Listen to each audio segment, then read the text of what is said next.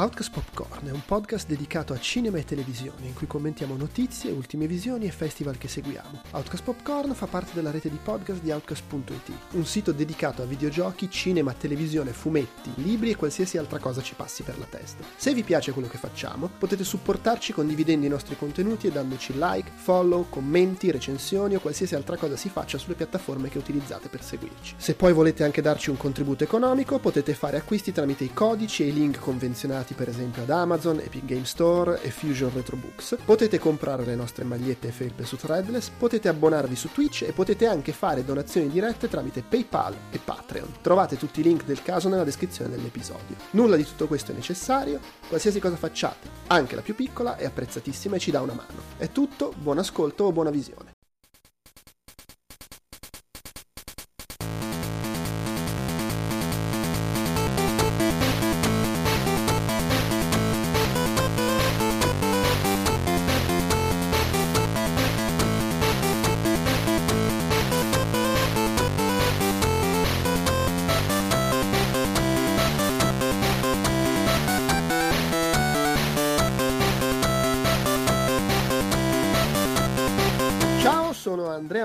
Con me oggi ci sono Alessandro De Luca Uè, ciao. e Francesco Tanzillo. Buon pomeriggio. E eh, siamo qui per riprendere con i nostri appuntamenti settimanali di Outcast Popcorn per chiacchierare di cinema e televisione, di ultime e in questo caso anche penultime e terzultime visioni. E, tra l'altro con qualche novità, nel senso che spostiamo l'appuntamento fisso, almeno per il momento, vabbè, a sapere il futuro dove ci porterà, ma per il momento lo spostiamo dal giovedì al venerdì per la registrazione, eh, per motivazioni fon- fondamentalmente riconducibili agli orari scolastici di mia figlia, ma eh, in realtà secondo me potrebbe avere delle conseguenze felici perché banalmente così magari il giovedì abbiamo il tempo ogni tanto di recuperare il film nuovo della settimana e chi ci ascolta in podcast o su YouTube il podcast poi uscirà il lunedì e quindi magari nel frattempo anche chi ci ascolta ha fatto in tempo a guardare il film nuovo e ha anche più senso a quel punto ascoltarci. Ehm, oggi tra l'altro si dovrebbe aggiungere Andrea Peduzzi fra un po' quando riesce ad arrivare, aveva, imp- aveva la vita che gli impediva di esserci. Come si dice in inglese, fashionably late.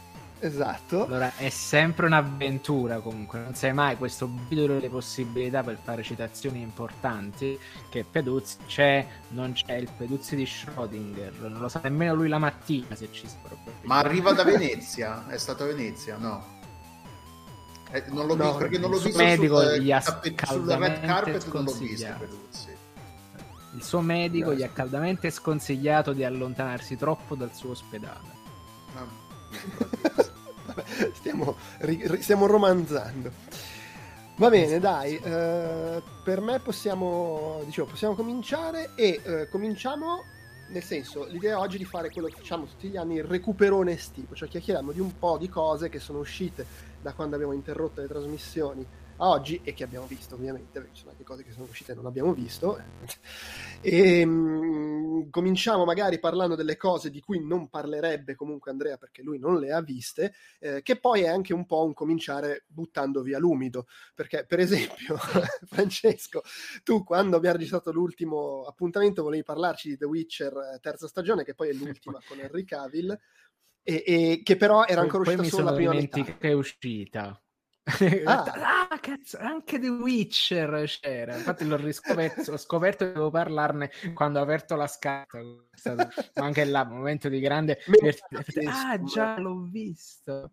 Esatto. No, vabbè, alla fine questa grande terza stagione di Witch, secondo me, eh, soff- cioè ha le cose buone del fatto che la produzione finalmente si è assestata ad un livello decente, quindi la regia non fa cagare, la scenografia non fa cagare, la recitazione si è grosso modo assestata ad uno standard di accettabilità per quelle che sono le star di Netflix. Per me il problema più grosso resta che la materia di Sapkowski è, è insopportabile. Cioè, mi spiego meglio quando i termini corretti, altrimenti dicono che poi altrimenti ci vengono con i forconi e le torce sotto casa, come è successo al Peduzzi. E, e finché le storie erano e gli episodi di conseguenza erano molto dritti, molto verticali, eccolo, l'abbiamo chiamato. Fuggito alla folla inferocita entra il Peduzzi. Buongiorno, mi sentite?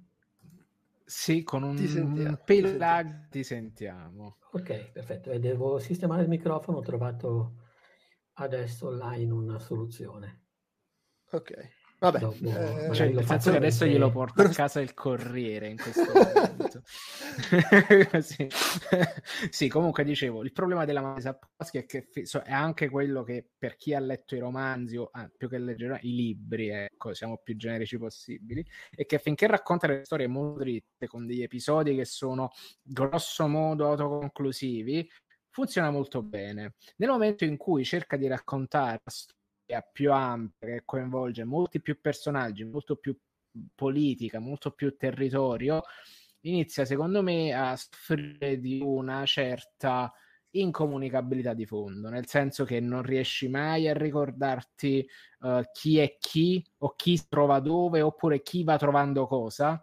E quindi tu per quanto voglia voler seguire la trama di, della serie The Witcher a un certo punto c'è bisogno del bignami non è com- per farvi capire l'esempio opposto Uh, George Martin, che uno può detestare quando vuole, la serie per quanto può avere alti e bassi, eccetera, comunque era sempre estremamente chiara dal punto di vista del character design e del era proprio brava a farti capire dove si trovassero i personaggi e a cosa appartenessero. Tutto quello studio fatto sui uh, logotipi delle case, tutto quel anche vogliamo quella paletta cromatica che identificava determinati personaggi una recitazione nettamente migliore, personaggi molto più riconoscibili, comunque ti aiutavano a entrare in quel mondo e a capire effettivamente cosa faceva. Aiutava pure la sigla, perché la sigla ti faceva vedere la mappa, che era sostanzialmente la stessa cosa che succede in un romanzo fantasy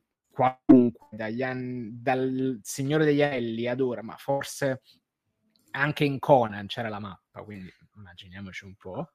Uh, ti fa capire effettivamente le varie casate dove sono posizionate.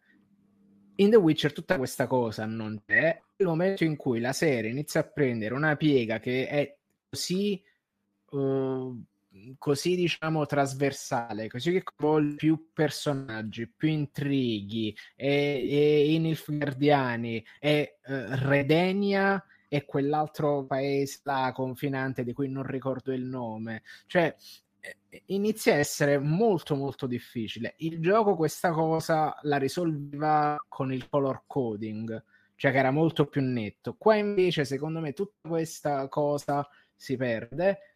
Inizia a essere difficile seguire le trame, le motivazioni dei personaggi e quindi cioè, quindi io c'ho, cioè mi, mi, ci perdo sostanzialmente. Io la guardo e dico: Ok, c'era una puntata particolarmente ingegnosa sui vari uh, punti di vista, sull'inganno, sulle cose che secondo me voleva essere troppo più arguta di quello che era. Infatti, secondo me si perde un po'. E il problema è che secondo me, anche col fatto che Cavill ha salutato, uh, il pubblico potrebbe avere affezione al, alla serie. Però che dire, cioè non mi sento di definirla peggiore delle altre, sostanzialmente le altre portavano in seno quello che era già il problema, ovvero la materia trattata che andava incontro a questa cosa e non sono stati capaci di ovviarla, di ovviarci a questo problema tipicamente di Sapkowski e quindi mo, si sono sfasciati un po' contro il treno eccetera. Che poi anche se prendi il surfano di Sapkowski dice eh sì i racconti erano meglio uh, gente che dice sì i romanzi non riesco a leggerli e poi così. Cioè vedi veramente la grana uh, di qualità di CD Projekt Red che ti riesce a tirare fuori una, cioè delle belle storie che comunque Uh, uh, già The Witcher 2 c'è una bella storia, The Witcher 3 è molto bello, c'è la qualità narrativa loro nel gestire quella roba sostanzialmente in forma in un modo che è più, diciamo, elegante, suggestivo e anche accomodante per certi versi, il che è tutto dire. Quindi, come non, non, non sarò qui a dare voti, però è una serie che, cioè, è molto rispettosa dell'area trattata con i, suoi se... con i suoi pro e con i suoi contro. Intanto salutiamo Vito Ioa in chat che ci fa l'onore della sua presenza importantissima. Ok, va bene. Eh, io parlo ma molto velocemente di un film che è uscito a fine luglio in Francia, che però, cioè in Francia, scusa, a fine luglio in Italia, io l'avevo visto, eh, è un film francese, l'avevo visto qua qualche tempo prima, e mm, si chiama Il mistero del, profume, del profumo verde, eh, che ne voglio parlare più che altro perché secondo me è intrigante nelle premesse, nel trailer, sembra una roba promettente e poi una palla al cazzo e quindi voglio avvisare chi ci ascolta che magari può risparmiarsi di recuperarlo. Si chiama, il, appunto, l'ho detto, Il mistero del profumo verde, è diretto, scritto e diretto da Nicolas eh, Pariset, Pariser, che onestamente non ho visto i suoi film precedenti, tale Le Grand Jeu e Alice e il Sindaco. E, ed è, inizia con uno spettacolo a teatro, la Comédie Française, questo grosso teatro a Parigi, con un attore che muore sul palco avvelenato e tipo bisbiglia nell'orecchio di un suo di un altro attore un nome e, e quest'altro attore che si è sentito dire questo nome eh, si ritrova coinvolto in uh, un mistero ben più grande di quello che sembra essere solo questo omicidio eh, eh, tra l'altro si ritrova ad essere aiutato per una serie di casualità da una fumettista eh, che è, forse è l'attrice più, più, famosa del film, Sandrine Kiberlan, vista in un sacco di cose, insomma. E, ehm, e niente, si crea un po' quella situazione, se vogliamo, hitchcockiana delle due persone normali infilate nell'intrigo internazionale eh, gigantesco con misteri, spionaggio, polizia, eccetera eh, con anche un po' questo taglio da voglio fare l'omaggio al cinema classico, ma anche un po' prenderlo in giro. Eh, il protagonista che è molto, mm, come si dice in italiano, deadpan, che è sempre eh, sguardo fisso e la comicità si basa su quello, sul fatto che lui non è. Non ride, non, è sempre serissimo, vabbè, in ogni caso. E solo che è proprio moscio. Cioè, ho visto una recensione su Letterboxd che secondo me è perfetta, che dice il bulbero di Adriano Celentano solo peggio. possiamo concludere la, il mio parere, che non è neanche mio, questo, sul mistero del profumo verde con questa. Siccome l'avevo visto, volevo far, far, servire a qualcosa il mio aver buttato via due ore della mia vita per guardare questo film moscio eh, e le, le, ho fatte servire consigliando, sconsigliando ad altri di, di, and- di andare a vederlo. Mettiamola così. Invece, allora, tu, uh, Delu, hai visto questo They Cloned Tyrone? Hanno clonato Tyrone, sì. Ah, cioè c'ha proprio il titolo italiano così? Sì, sì, eh, stavo guardando adesso ah, su, su IMDB e il titolo è, è, Hanno clonato Tyrone perché è su, su, Netflix, è uscito a luglio, il 20 qualcosa luglio, sì, che era sì, appena sì, dopo la nostra chiusura eh, estiva. Ed è diretto, adesso aspetta, diretto da Jewel Taylor. E ha un cast piuttosto abbastanza importante perché c'è John, Boy- John Boyega nel ruolo del protagonista Fontaine, Tyrone Fontaine, Jamie Foxx che fa Slick Charles, c'è Teyona Parris che fa Yo-Yo e poi c'è un sacco di altra gente, c'è Kiefer Sutherland. Teyona Parris, se non sbaglio, è in The Marvels, uh, sarà, sarà, in The Marvels, uh, insomma, è abbastanza conosciuta. E... Sì, sì, è, è, era in, in cosa? In WandaVision e sarà in The Marvels. Ah, ecco, allora sì. E, um, è una sorta di um, il primo di Jordan Peele, come si chiama? Get Out. È una sorta di Get Out, però molto, cioè non, ha, eh, non è virato horror, non è una roba horror, non è neanche particolarmente thriller, non è particolare, è abbastanza teso, ma non ti vuole mettere paura, nel senso. E però è virato in salsa black exploitation, quindi ci sono tutti questi eh, stilemi, tutti questi eh, personaggi di colore sopra le righe che fanno roba da personaggi di colore sopra le righe, fa, eh, spacciano droga, si ammazzano tra di loro. E sembra una roba abbastanza di grana grossa, quando poi in realtà andando avanti si, appunto si salta fuori la parte get out e quindi si spiega, si, si capisce, incomincia a capire perché sta succedendo quello che sta succedendo, cos'è il discorso di hanno clonato Tyrone, cosa sta succedendo e tutto il resto. La, la storia è piuttosto interessante, raccontata bene, eh, tutto sommato bene e eh, diciamo la parte satirica funziona. Funziona un po' meno il fatto che ha due ore abbondanti e come spesso capita con i film moderni, eh, invece di tagliare, di essere brutali in, in, fase di montaggio e tagliare dove non serve, allunga un po' la broda e perde un po' di ritmo, non, non riesce a tenere il ritmo fino in fondo. Quindi risulta non proprio interessante, appassionante, fino, cioè no, non risulta coinvolgente e appassionante fino in, fino in, fondo perché insomma due ore sono un po' troppe per questo film, non ce la fa. Però ha dei momenti ottimi, loro tre sono splendidi, sono bellissimi sul schermo, proprio, sono proprio belli da vedere.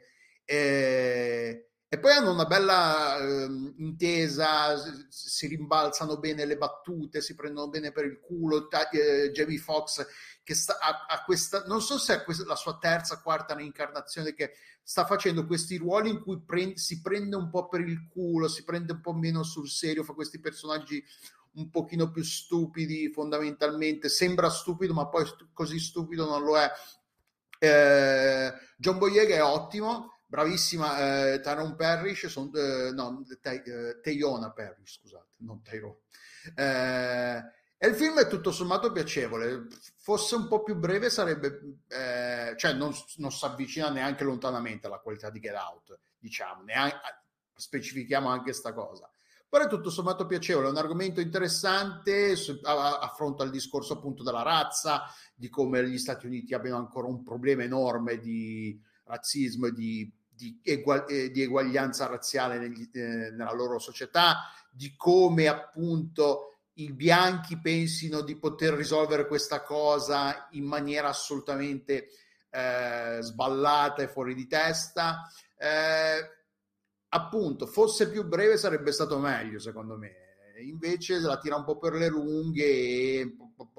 Però nel complesso, per, tra la roba che fa uscire Netflix, che esce su Netflix, perché questo non è uscito al cinema se non sbaglio, la, tra la roba che esce direttamente su Netflix, però non penso che sia prodotta da Netflix, questo è tutto sommato accettabile, si guarda, si guarda molto Se volete guardare un qualcosa un po' di diverso, perché poi i film Black Exploitation al giorno d'oggi non sono molto famosi, hanno avuto il loro momento d'oro, diciamo, gli, negli anni 70, e poi e tra l'altro negli Stati Uniti, quindi non è una roba che sia, sia esplosa nel resto del mondo.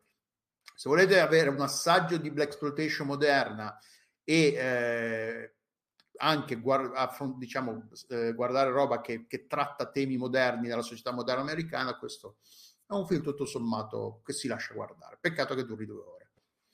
Ok, anche interessante comunque, eh, nel senso è un esordio comunque perché Jules Taylor ah, come okay. regista Aveva scritto, ha scritto un po' di film, tra l'altro ha scritto Creed 2 e anche Space Jam, eh, il secondo, quello con LeBron James, eh, però è il suo esordio da regista. Quindi, quindi lo che secondo il secondo Espo è meglio del primo, giusto? Ah, vabbè, che poi, cioè, voglio dire, non è che ci voglia Kubrick per essere meglio del primo Space Jam, quindi insomma, va bene. Non so, vorrei avere un secondo parere su questa.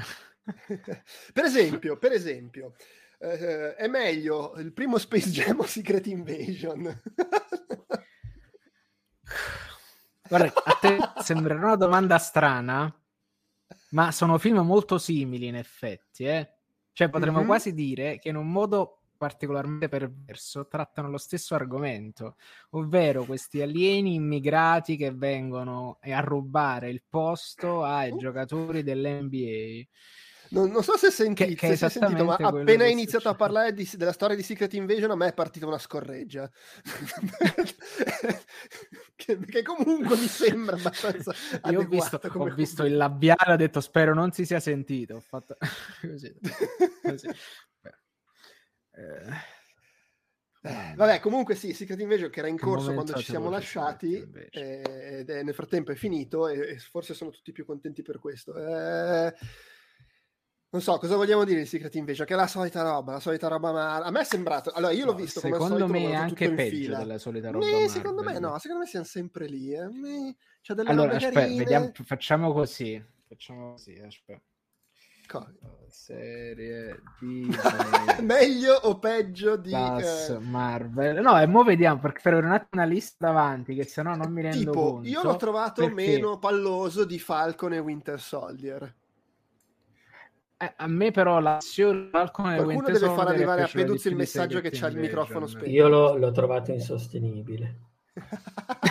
nel esatto. senso, allora capisco che magari tu hai citato uh, Falcon e Winter Soldier, dove tra l'altro poi che, che, tra l'altro pagava pegno a un personaggio davvero antipatico. Però non è quello il punto. Il punto è che sarà che veramente la fase di stanca, sarà che ormai eh, in qualche modo, sarà che in qualche modo la spy story Marvel l'avevano già fatta anche al cinema in un paio di occasioni, seppur in chiave diversa, per cui mh, mm, mi è arrivato bene. Sarà che la storia non mi ha appassionato per niente, ma l'ho trovato una delle produzioni eh, personalmente più noiose sia lato Marvel che in senso assoluto degli ultimi tempi. Non mi ha lasciato veramente niente. Sì, sì, no, ci può stare. Io, allora, io ho sempre questa cosa che io l'ho guardato tutto in fila quando stava finendo e secondo me questo un po' aiuta perché... No, ma anche io, eh. Ho visto le prime due e poi ho fatto filotto. Ah, ok. Non lo so, io l'ho trovato alla fine sempre lì. Secondo me c'ha un paio di momenti. Allora, a me è piaciuta, a me è proprio piaciuta, però è l'unica, la puntata, quella quasi tutta incentrata su Fury e sua moglie. Quella, secondo me, la, la storia di loro due, il rapporto, come allora, giocano. Se non fosse cioè, però c'è sempre il problema che secondo me è, al, cioè, è un problema che va al di là del, del, rapporto problematico tra Scarlett e Visione, nel senso che sono due personaggi per i quali dovremmo provare un trasporto emotivo, dovremmo essere stravolti da questa cosa che va così e invece Mm. Eh, però, se, però, è diverso perché lì, cioè, quella puntata ti racconta la loro storia, mentre in WandaVision manco si prendevano 20 minuti per raccontartela. cioè, sì, non lo so. Questo è vero. Ma, no, comunque, a, a, me è piaciuta quella puntata e qualche scena qua e là, tipo, secondo me è bello quando, credo sia la seconda, terza, sono, c'è la scena sul treno con... Eh, Fury e Ben Mendelssohn che, che, che, sbroccano e litigano dopo che è andato tutto in vacca nella prima mutata. Secondo me c'è dei momenti carini, però sì, cioè adesso magari io sono un po' più positivo di, di, di Andrea, ma è proprio una roba moscia, non c'ha, non c'ha, non c'ha verve. Non, non, allora, non io ti dirò di più, ma io, io, a un certo punto dovrebbero esserci, sai, quei momenti fondamentali, tipo grande colpo di scena, che, che, poi mi sono accorto che erano momenti fondamentali, perché dopo le reazioni su Facebook dicevano, ah cazzo, fuori di testa il colpo di scena, io cioè, ah, ah, era importante questa cosa, ma cioè, cioè ero, ero lì con questo apro, apro una piccola parentesi. Io non ho ancora visto le ultime puntate di Asoka, sono perché ormai riesco pareggio le cose Marvel e Disney, cioè le cose Marvel e Star Wars ormai le percepisco come un unico blocco, cioè, addirittura ci vedo continuity. Però è esattamente Guarda, da ieri o da oggi che girano le cose a Asoka ha svoltato. Non ho ancora visto, non so ancora in che cosa. Però allora, no, no, no, no, non ne parliamo. Vabbè, okay, era, era per allora, dire che siamo curiosi di vedere in modo svolterà anche questo. Restiamo, restiamo on topic. La, la, la, la allora, cosa diciamo cose che sono cioè per me poche serie sono peggio delle cose perché per esempio Winter cioè WandaVision è meglio Loki è meglio uh, Forse secondo me anche ok è meglio di questa. Cioè, peggio di Secret Invasion, per me è giusto What If. Uh, uh, Vabbè, comunque cioè, stiamo a fare il campionato del, del, fare... È il campionato della roba. Ok, l'ho guardata. Perché stronzi, poi per me è sempre esatto. quello. Eh, vabbè, l'ho guardata. Ok. eh, no, poi oltretutto, il... sai qual è il problema? È che questa roba Dimmi. qua, se ci pensi, è tale quale ad Andor, nel senso che è la, la serie con lo spionaggio, il, il, il, thriller, lo spionaggio, i doppi giochi, un, elemento internazionale, i personaggi secondari, perché comunque in Andor c- appaiono tipo due personaggi mo- molto secondari del cosmo, non ci sono Skywalker, eccetera. E, e qua, ma fa, aspetta, e qua ci stanno poi ci stanno Sky... Sì, ma, no, ma quelli sono inventati per la serie, dico, di personaggi dell'universo già visti altrove. Sono le, relativamente secondari quelli che sono in Andor e lo sono anche quelli che ci sono qua, perché ci sta Nick Fury, che forse è un po' più importante, e poi lì Maria Hill, eh, l'Hobbit e, e, e, lo scroll, lo scroll. Eh, cioè, alla fine, se guardi sulla carta, c'ha elementi molto simili. È una serie con tematiche paragonabili, con personaggi di secondo piano in cui magari si può fare una cosa un po' diversa dal solito, solo che Andor è scritta con due palle così e mirando a un pubblico che ha voglia Diretta, di impegnarsi un pochino. esatto. Secret Invasion è scritta come sono scritte queste robe quando le fa la Marvel ed è una roba moscia e uno una spreco. pigrizia, una noia, Eh. un pressappochismo. È, è una- quella cosa cioè, di, di- è quella cosa che fanno se- sempre le cose Marvel, ma in generale le robe di supereroi del tipo, ma buttiamoci dentro un po' di temi, di robe inter... la politica, solo che poi non, non ci buttiamo dentro che, la- che le scriviamo in maniera intelligente, le scriviamo come se però fosse le comunque un film dove si menano i modo- supereroi.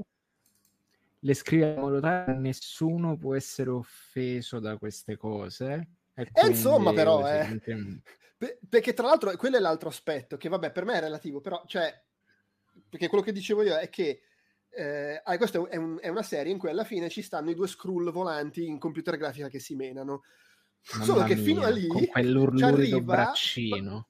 fino a lì ci arriva parlando di spionaggio, immigrazione, rifugiati di guerra. Solo che tutta quella parte lì è scritta esattamente come è scritta la parte con i due pupazzi giganti che si menano. È quello il problema. E ti dirò di più, anche là, secondo me, torniamo al problema WandaVision, nel senso, tutta questa grande immigrazione così, in, in dieci anni di film, cioè non è che te l'hanno fatta, tra virgolette, annusare, capito? Cioè comparivano sempre due scroll a casaccio che, eh, sì, che per fare capire l'inside joke ogni tanto, non è che ti faceva capire effettivamente qual era il nocciolo della questione, ovvero che Fiu- spoiler per chi non si sia detto sta roba, ma magari gli fa piacere di sentirlo perché così non deve sucarsi tutta la serie. E fa letteralmente, cioè, Nick Fury era la più grande spia del mondo perché teneva una serie di scagnozzi che si infiltravano mutaforma e sapevano tutti i fatti. In pratica questo è, cioè non è la talpa, è semplicemente questo. E tutto sto fatto di sta rete, eccetera, così, e cioè noi siamo a livello di colpo di scena di come il fatto che lui non c'ha un occhio perché il gatto l'ha graffiato, cioè stiamo a, que- stiamo a quel livello là, secondo me, come, come No, poi, eh, vabbè, poi- come cosa. Cioè, poi andiamo avanti anche perché comunque si è, si è conclusa anche da più di un mese, per cui possiamo anche non stare qua a parlarne per mezz'ora. La- l'altra cosa un po', un, un po' così è che sono passati da Capitan Marvel, che puoi dirgli quello che vuoi, però comunque faceva secondo me una cosa carina perché prendeva gli Skrull che diciamo storicamente sono dei cattivi nell'universo Marvel e faceva il twist di presentarteli come, non solo come buoni ma come allegoria dei rifugiati di guerra eh, Esatto. migrati senza un paese e parlare un po' di questa cosa qua e parte da questa cosa qui per fare, cosa. per eh. fare cosa? Una serie in cui i cattivi stanno tentando di fare la sostituzione etnica, cioè praticamente è la serie della Meloni e di Salvini. che cazzo? Allora, sai che serie è presente Sollima quando, eh, quando all'inizio di Soldato fa vedere che, sì, che i terroristi islamici si infiltrano attraverso il confine messicano? Ecco. Tra l'altro è divertente perché su, su, su Paramount Plus ne parlo brevemente, sto guardando Lioness che parla di questo in pratica, quindi Sì, sì. Ma, cioè, ma se ci pensi... Che Lioness allora, è bello, eh. Io, io voglio pensare che sia stato fatto con le buone intenzioni senza renderti conto che però rischiava di diventare un boomerang. Però, cioè, è veramente sono gli immigrati fuggiti da una patria in guerra che stanno in un paese che non è il loro, che si vedono maltrattati, vedono che non vengono mantenute le promesse che si sono, fat- sono state fatte loro. E quindi cosa fanno? Fanno appunto la, la- la sostituzione etica, tra l'altro letterale nel caso degli Sì, sì, Skrull, sì, rubano- proprio si rubano il lavoro. Cioè Sì, voglio eh, dire, rubano il lavoro tipo al presidente degli Stati Uniti. No, a- a- a- non non il lavoro, la vita, no, il corpo. no.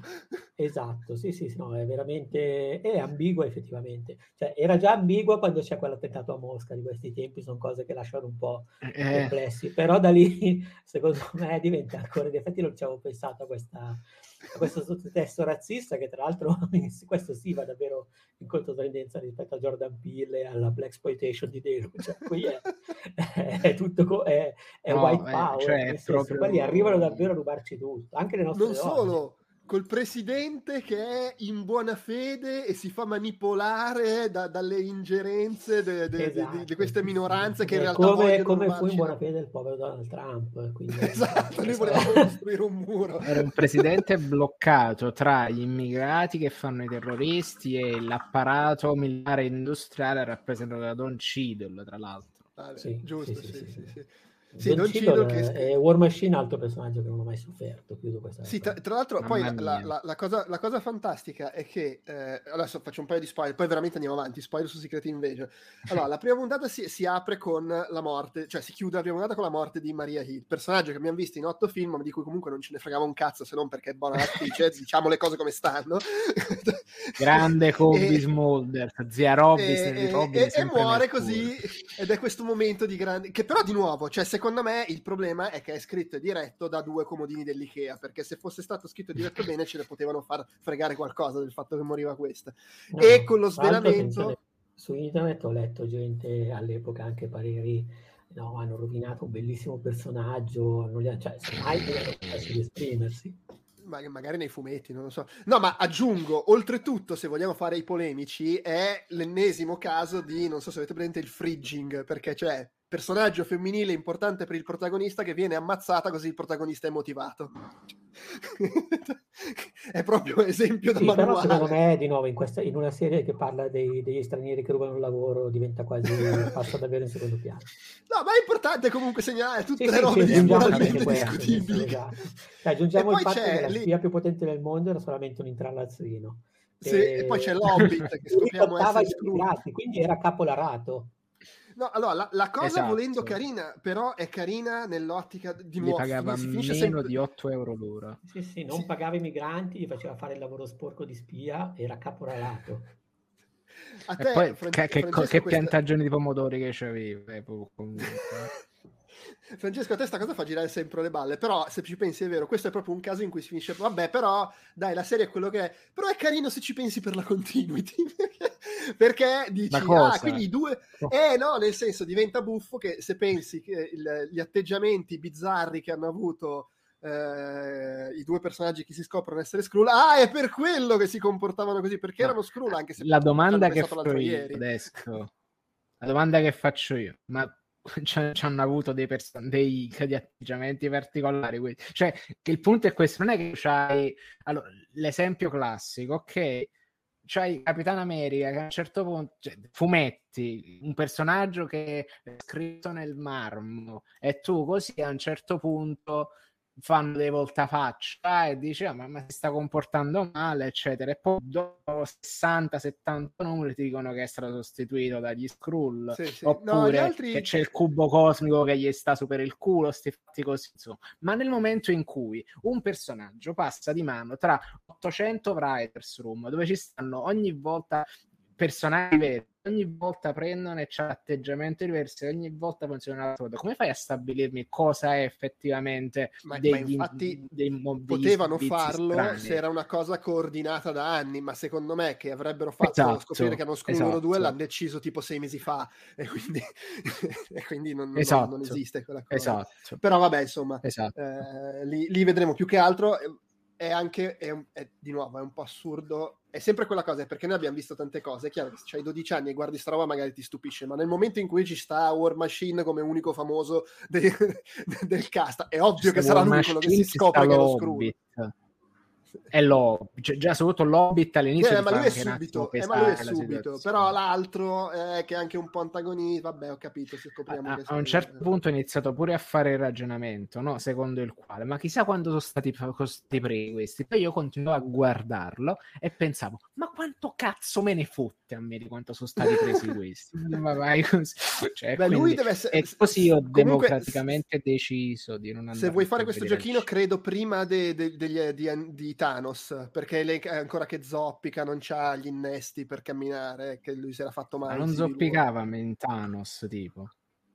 No, perché gli si era fatto le robe. Lui si è fatto male in Civil War e dopo sì. gli, gli, hanno fatto gli impianti. Quindi magari non c'ha ancora gli impianti e quindi è pre. È pre magari non, non, non, sa neanche che è successo lo, lo snap, lì, il, il blip. No, infatti, io ho seguito seguivo i commenti della gente disgustata da sta roba, ma non l'ho mai guardata. E c'era appunto la, la faccenda del quando il, il, il rivela, la rivelazione finale di War Machine, che era uno scroll e via dicendo, eh, quel, la gente si chiedeva: ma allora è da quant'è che, sì. che War Machine eh, sullo schermo che vediamo, John, Don Cheadle, il personaggio interpretato da Don Cheadle, è effettivamente uno scroll? E se non sbaglio c'era un'intervista a uno dei produttori, uno degli autori che diceva che la lasciava un po' vaga ma faceva capire che era da un bel po'. Sì, sì, sì. Allora, e poi fondamentalmente... Pare, pare, che l'ultimo... Io, allora, io ho tradotto de, de, della roba in cui ne parlava di questa, eh. di questa faccenda, quindi sono finito sopra. Allora, pare che l'ultima volta in cui sicuramente non era uno screw, comunque diciamo, sulla quale ci sono più indizi che non lo fosse, è stato, se non sbaglio, in, in um, come si chiama, Civil War, perché a un certo punto viene ferito, viene operato. Eh, perché da... è lì che si rompe, sì. Esatto. E se fosse stato uno screw non aveva però, senso. Esatto, da lì in avanti però potrebbe tant'è che dicevano potrebbe non sapere nemmeno della morte del, dell'amico, sì, sì. Cioè, non ha vissuto. Ma e, e secondo me sarà così anche perché vuoi privarti dell'opportunità di fare un altro film in cui ancora ci romperanno il cazzo parlando del blip e, e, lì sarà lui che non Beh, sa che c'è stato. Stiamo parlando di, di War, War eh, Cos, sì, la, Armor Wars, la guerra delle armature. Esatto, che tra l'altro come fumetto ve lo consiglio, eh, mamma mia. Vabbè, insomma, dai, per me... Posso... No, ecco, no, l'ultima cosa. Un sacco di gente dava per scontato che in Secret Invasion si sarebbe visto che era una Skrull lì, la bionda... Uh, lì Carter, eh, quel, la nipote di Peggy Carter, perché... Di È Everwood perché, esatto, perché in, in Hawkeye diventava ca- cattiva, criminale, diceva, ah quindi spiegheranno il fatto che è diventata improvvisamente una stronza dicendo che è una scroll, e invece no, non l'hanno fatto. No, Vabbè. Eh, c'è soltanto la nipote di Capitan America e quindi gli gira il cazzo, sembra giusto. Giustamente. Va bene, dai, andiamo avanti. Faccio, eh, vogliamo fare Barbenheimer? Dai, sì. Quindi dobbiamo metterci tipo rosa. Come funziona adesso? No, va benissimo così. Allora, partiamo da Barbie, che io tra l'altro ho visto più di un mese fa, non mi ricordo già praticamente nulla. attenzione, attenzione, io non mi ricordo così un cazzo che eh, sto puntando quando esce in streaming, credo, credo, settimana prossima perché l'hanno rimandato per rivederlo. Ok. Di già. Uh, sì, ah, doveva uscire ieri, l'altro ieri ed è stato Vabbè, posticipato sì, in una settimana. È passato un mese e mezzo. Ma in streaming da affittare, non... Sì, uh, streaming da, da affittare, comprare, però vabbè, a quel punto diciamo che è sul mercato, ecco. Sì, sì. Poi tra l'altro in Italia... Che, che orecchie per intendere. In Italia hanno fatto questa mossa incredibile di far uscire du- due giorni prima che chiudessero i cinema il, l'incasso dell'anno.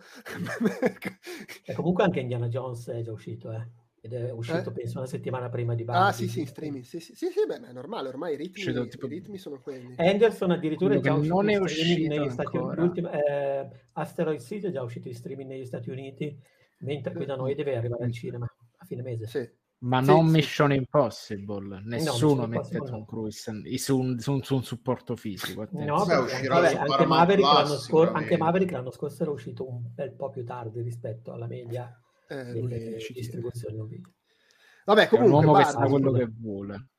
Bar, c'è, c'è, qual- c'è, ancora qualcosa che possiamo dire su Barbie un mese e mezzo dopo l'uscita? Bello, divertente, tutti bravi, tutti simpatici, tante risate, e tutto molto bello. Io l'ho trovato a me diverte molto la regia, ecco. la regia è proprio che cazzo, gli attori sono, eh, stanno forti, i ruoli piccoli, i ruoli grandi, sono tutti quanti bravi. Le, le scenografie, i costumi, cioè, c'è un lavoro sull'impianto visivo che è fuori di testa. Sì. sì. sono d'accordo. Tra l'altro sì, leggevo che eh, diciamo, l'ispirazione principale era non so quale cazzo di designer dello sicuro Tanzillo, lo saprai, lo dirà in puntata, ma a me non viene più il nome. Comunque era hanno fatto veramente un bel lavoro. Lo ricordo e, e... in questo mese e mezzo di cui ho perso completamente la memoria me stesso, comunque come un film non ottimo, eccezionale, cioè non, eh, non piccole donne, non so come dire, o non comunque... Bra, non è piccole donne. Cioè, un po' mi aspettavo piccole donne. Però di contro eh, non mi è volato, lo, lo considero veramente buono anche a volte nella semplicità, tra virgolette, con cui eh, discute o mette in scena un certo tipo di cose e poi, boh, secondo me in generale funzionano tutti, funziona molto bene anche il cast. Ho adorato Ryan Gosling, tra l'altro dovrebbe fare sempre quello, secondo me deve essere proprio uno spin-off su Ken perché è veramente, è veramente eh, adorabile, non so come dire, pure quando, fa, pure quando cerca di fare lo stronzo. Io quando cerca di fare lo stronzo, mi credi, mi fa incredibilmente tenerezza. Sì, Alla fine sì, lui sì, sì, perché, è una, vit- perché è una vittima del suo cercare di fare lo stronzo. Esatto. Io l'ho, l'ho visto qua a Genova in lingua originale e... Cioè lingua originale che è il genovese. In genovese, sì, sì. Lingua originale qua è tutto doppiato in, lingua, in genovese, doppiato. È la lingua originale, cioè... No? E mi è piaciuto meno degli altri dei lavori precedenti di Greta Gerwig, nel senso che secondo me a me sono piaciuti di più Lady Bird e Piccole Donne. Que- cioè, c'è da dire che siamo quattro uomini, quindi sarebbe anche bello avere un punto di vista femminile, perché secondo me... No, se, non vuoi fare l'ennesimo podcast pieno di, di uomini di che parlano di Barbie? cis eh, che, che, parlano di cose che non, che non gli riguardano. Beh, no, no, ma non per... È una, non è che sto criticando, però mi piacerebbe, perché io l'ho visto con due amici maschi e non ho, avuto, avuto, non ho ancora avuto possibilità di parlarne con donne che l'hanno visto amiche mie, non perché ho letto recensioni scritte da donne, ho sentito podcast di, di donne, però anche di gente con cui ho, ho, una, ho, delle relazioni personali, sarebbe piaciuto vedere il, il loro punto di vista, sentire il loro punto di vista. Da uomo mi ha divertito molto, ho trovato molto ficcanti, molto azzeccate certe prese per il culo, la scena di, del, del padrino, ah, oh, non, ho mai visto, non hai mai visto il padrino, cioè eh, quella è una scena... Citano anche una serie di robe pop incredibili, cioè comunque... Lo, mondo, Snyder Cut. È un Sento questo improvviso desiderio di guardare lo Snyder Cut. Sì, ah, prende, pre, prende per il culo in maniera, alcuni aspetti in maniera bonaria, se vogliamo, alcuni aspetti del, del patriarcato, del macismo, del maschilismo, però ci va anche pesante dicendo vabbè ci avete un po' rotto il cazzo che ci volete magre però dobbiamo mangiare. Ci volete pudiche però ci, dobbiamo, anche, dobbiamo, anche, essere sexy. Eh, e quel, da quel punto di vista l'ho trovato un po' se vogliamo un po' ovvio. Però è anche il discorso che le, le cose è evidente le, che se le cose non le dici ovvi lasciano troppo spazio all'interpretazione. Ho avuto l'impressione che Noah Bombach e Greta Gerwig abbiano, si siano messi lì dice, mettendo proprio in chiaro tutte le loro intenzioni perché non volevano lasciare spazio a interpretazioni, ah ma qui forse voleva dire no, questo è quello che volevamo dire, magari potrà sembrare un po' semplicistico, infantile, se vogliamo, per come viene rappresentate certe cose, però vogliamo che, le cose, che, no- che il nostro messaggio sia chiaro, che non sia fraintendibile. Eh, però dal punto di vista produttivo è veramente una figata, è bellissimo da vedere. Ho visto, ho, sta, eh, ho sentito, non so, probabilmente l'hai sentito anche tu, Job, che ha, parce- ha partecipato a sì, The Big Picture su, con The Ringer, che ha parlato delle ispirazioni, del, lavoro, del loro lavoro sul, uh, uh, sulle scenografie, il lavoro, l'importanza del ruolo di... Um, ah, come si chiama la protagonista? Uh, Margot Robbie. Margot Robbie. Della produzione che ha voluto che Margot Robbie ci, ci, ci, si è messa, ci ha messo i suoi soldi, ha detto voglio fare una cosa che, di, per, di, di, che parla di donne e ci ha, messo, ha preso un sacco di, donne a lavorarci, qui, eh, ha messo su una casa di produzione proprio per promuovere il lavoro delle donne nel mondo del cinema, eh, cioè è un, è un, lavoro importante a livello politico, a livello di quello che rappresenta per il cinema italiano, internazionale e americano. Uh, il risultato non mi ha coinvolto, convinto e coinvolto fino in fondo però boh, secondo me è un film importante anche perché ecco, una cosa che ne ha parlato, forse ne ha parlato Alessandro Di Romolo su Letterboxd, probabilmente ne abbiamo parlato un po' tutti che questa cosa sia prodotta da una major, da, una, da un, uno studio grosso eh, di produzione, ci sia il marchio Mattel sopra eh, e gli, le abbiano permesso di fare sta roba comunque perché li prende abbastanza per il culo. Però se vogliamo è facile farsi prendere per il culo quando hai tutta sta montagna di soldi, cioè saresti no, è facile, se esatto. la prendessi, se, cioè fai la figura Poi, del cretino cioè, se te la prendi. Il, il, discorso è sempre quello, eh, io credo che ci siano singoli coinvolti che sono in buona fede, vogliono comunque fare una roba che parla di determinate cose, poi vale sempre il fatto che è un film che ci ha scritto Barbie, che è il maggiore incasso dell'anno e che comunque funziona anche come meccanismo promozionale. Ha superato il miliardo di, di dollari se non sbaglio. Sì, sì, sì, ha fatto, ha fatto una barca di soldi. Io vorrei dire una cosa, ehm, allora, che tecnicamente, come, come ha messo assieme il film, penso tutti d'accordo che è spettacolare. Secondo me, rispetto ai due precedenti, paga, paga, un pochino una cosa rispetto ai due precedenti, che è meno un racconto coeso, è più una serie di sketch uno dietro l'altro. E questo, secondo me, gli leva un po' di, non lo so, coinvolgimento emotivo, trasporto emotivo, anche se poi le singole scene, secondo me, funzionano tutte molto bene anche da quel punto di vista. Però magari gli manca un po' l'insieme del, del racconto, è più fatto a tante piccole gag. Detto questo eh, e in realtà lo voglio vedere anche io, non tanto perché non me lo ricordo, ma perché comunque su diversi aspetti mi è anche abbastanza Anch'io. cresciuto eh, nel, nel, nel ricordo e quindi vorrei dargli una riguardata. Eh, io, Secondo io, me io è... veramente lo rivedo anche perché Olga non, era, non era riuscita a vederlo per questa ah, eh, okay. di distribuzione lingua originale e incompatibilità con orari vari, quindi riguarderà anche per se, quello. Io, eh, secondo eh, me volevo... vanno dette un, un, paio di cose. Vai. Una è, è vero che su certi aspetti è molto didascalico, è molto diretto nel dire le cose e nel sottolinearle, però uno. Eppure, eppure, parentesi, eppure in tanti casi non è stato capito. Ma infatti, cioè, nonostante questo, è pieno di gente che non ci ha capito un cazzo, che dice che attacca, che è un film contro gli uomini, quando invece è un film che cerca di dire anche agli, che, che il, i problemi di cui parla sono dei problemi anche per gli uomini, ma non gli sta dicendo che gli uomini fanno cagare, eh, per wow. dirne una. Due, è vero, è molto diretto di descarico nelle cose dice, però secondo me in un paio di punti è anche proprio una scelta stilistica barra poetica, nel senso che, per esempio, il monologo di America Ferrero, che è proprio mo fermo il film e vi dico tutto quello che vi voglio dire di fila, è tale a quale al monologo che c'è in ogni cazzo di film di Spike Lee. So, eh, solo che lì non sta parlando esatto. del patriarcato, ma parla del razzismo. Ed è anche uguale al monologo che c'è in ogni cazzo di film di guerra col generale che fa la ringa alle folle cioè, e, non ho capito perché in quelli va bene e in questo è didascalico, ma che cioè, scusa, eh? è la ma stessa poi, Ma poi se, paradossalmente eh, funziona meglio qui, nel senso sia per il tono del film che può permettersi sì. di eh, modificare il ritmo in quel modo, eh, sia perché anche il resto delle tesi sono, tra virgolette, didascaliche, pur essendolo meno del previsto. Io, eh, sì, se sì. posso vorrei aggiungere due cose invece. Aspetta, no, però fammi, fammi Vai, finire.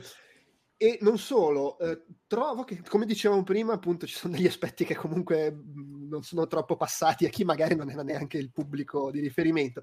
Ma aggiungo due cose. Una, secondo me è comunque, cioè il fatto che su alcune cose sia così diretto e didascalico, da un lato la trovo comunque una cosa positiva, perché è un film, cioè quale altro film che incassa più di un milione di dollari, cioè quindi che è visto da un po' di gente, dice le cose che dice questo film. Onestamente non me ne viene in mente neanche uno. Cioè, sto film le dirà in maniera semplicistica, però dice robe che di solito vengono dette in film che costano 20, 20 milioni se va bene, vengono visti dei quattro stronzi che vanno al festival. Eh, questo comunque... Come era tipo Women Talk, quello che recentemente... Per esempio, che secondo eh. me è un bel film, vabbè, poi lì è meno ad ampio raggio nelle cose di cui parla, però insomma... Dice comunque cose, secondo me, non sempre così banali, ed è più sofisticato di quanto lo faccia sembrare questo suo didascalismo di superficie, perché in realtà poi c'è tutta una serie di tematiche che sono più suggerite, per esempio il discorso de- de- de- dell'opinione che ha degli uomini, eh, e che magari sono meno messe lì in fila, devi anche arrivarci, cioè guardare il film che stai guardando e arrivarci.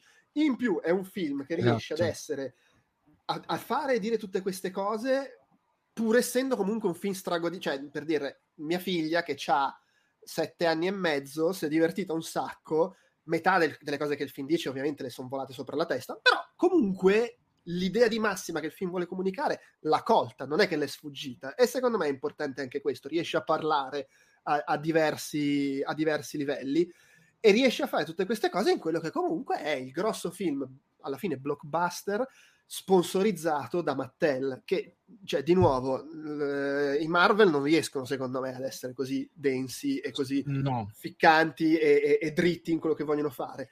Ultima Ma cosa che aggiungo... U- ultima Perché non sono scritti che... così bene. tra l'altro. Eh no, è chiaro. Eh vabbè, cioè, alla fine... quello è il punto. Perché per quanto per cui... possa essere didascalico, comunque è scritto bene in maniera didascalica. Cioè, anche per essere sì, didascalico cioè... bisogna essere bravi. Infatti, secondo me lo, lo, si. Questa cosa del didascalismo, a parte che appunto è un po' doppio pesismo, rompere il cazzo a questo film e non ad altri per lo stesso motivo, ma poi secondo me viene, us- viene usata un pochino a sproposito quando su altri film, per tirare giù un film che in realtà è più sofisticato di come lo, vo- lo, si vuole far passare e che non fa cose troppo diverse da tanti altri film a cui non si rompe altrettanto i coglioni per questo motivo. E l'ultima cosa che voglio aggiungere è un po' lo stesso discorso che facevamo quando si parlava di piccole donne. Non so se ricordate che io ci ho avuto la sbroccata che dicevo, porca puttana, abbiamo visto 45 film dell'Uomo Ragno in tre anni e, e ma non, eh, ah, l'ennesimo piccole donne che sono passati 25 anni dall'ultima volta che ne era uscito uno.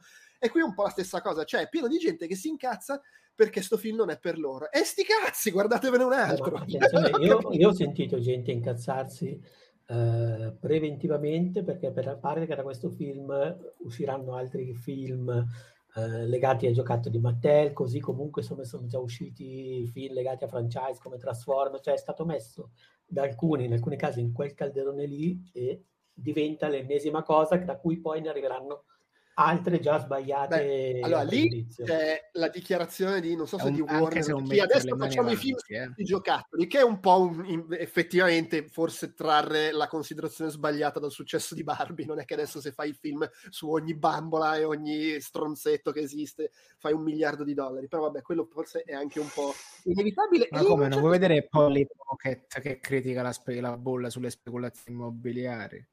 Eh no, è chiaro, però secondo me c'è un po' quella cosa del... È, è, è veramente un discorso ampissimo, però è un film, mm, secondo me, godibile. Cioè, io mi sono divertito, me lo sono guardato senza problemi. Non è, non è, che siccome il suo target principale magari sono le donne, ma anche fosse. Ma che cazzo di problema c'è se c'è un film che è pensato per le donne? Qual è il problema? Non capisco. Dov'è? Ci sono 3000 film che sono pensati per uomini che se dopo le donne si sucano perché stanno con qualche turzo che le porta al cinema a guardare Fast and Furious, insomma. Eh, è chiaro, ma perché poi è sempre lo stesso problema. E poi ti, ti lascio la parola, Andrea. La, ne abbiamo de- l'abbiamo detto anche altre volte, cioè, le, storicamente i film che hanno, a prescindere che poi possa guardarselo anche un uomo e piacergli, ma i film che hanno, diciamo, che sono pensati per venderli alle donne, tipo la commedia romantica, sono automaticamente visti come inferiori rispetto a puttanate uguali, che però sono di gente che si spara e si mena. Perché, perché sono viste come inferiori le donne, cioè è brutto eh, beh, sarà forse quello. eh, è brutto da dire, ma ma tante volte è così, cioè così, no? non, nel senso non, nel giovane Holden mi ricordo che nell'edizione italiana eh, tradussero il fatto che lui era appassionato di un certo tipo di racconti come storie da serva e già lì c'era un disprezzo che non è mai, eh, non, è, non è mai venuto bene in un certo tipo di letteratura, ma non solo per il genere, ma anche proprio per il pubblico di destinazione.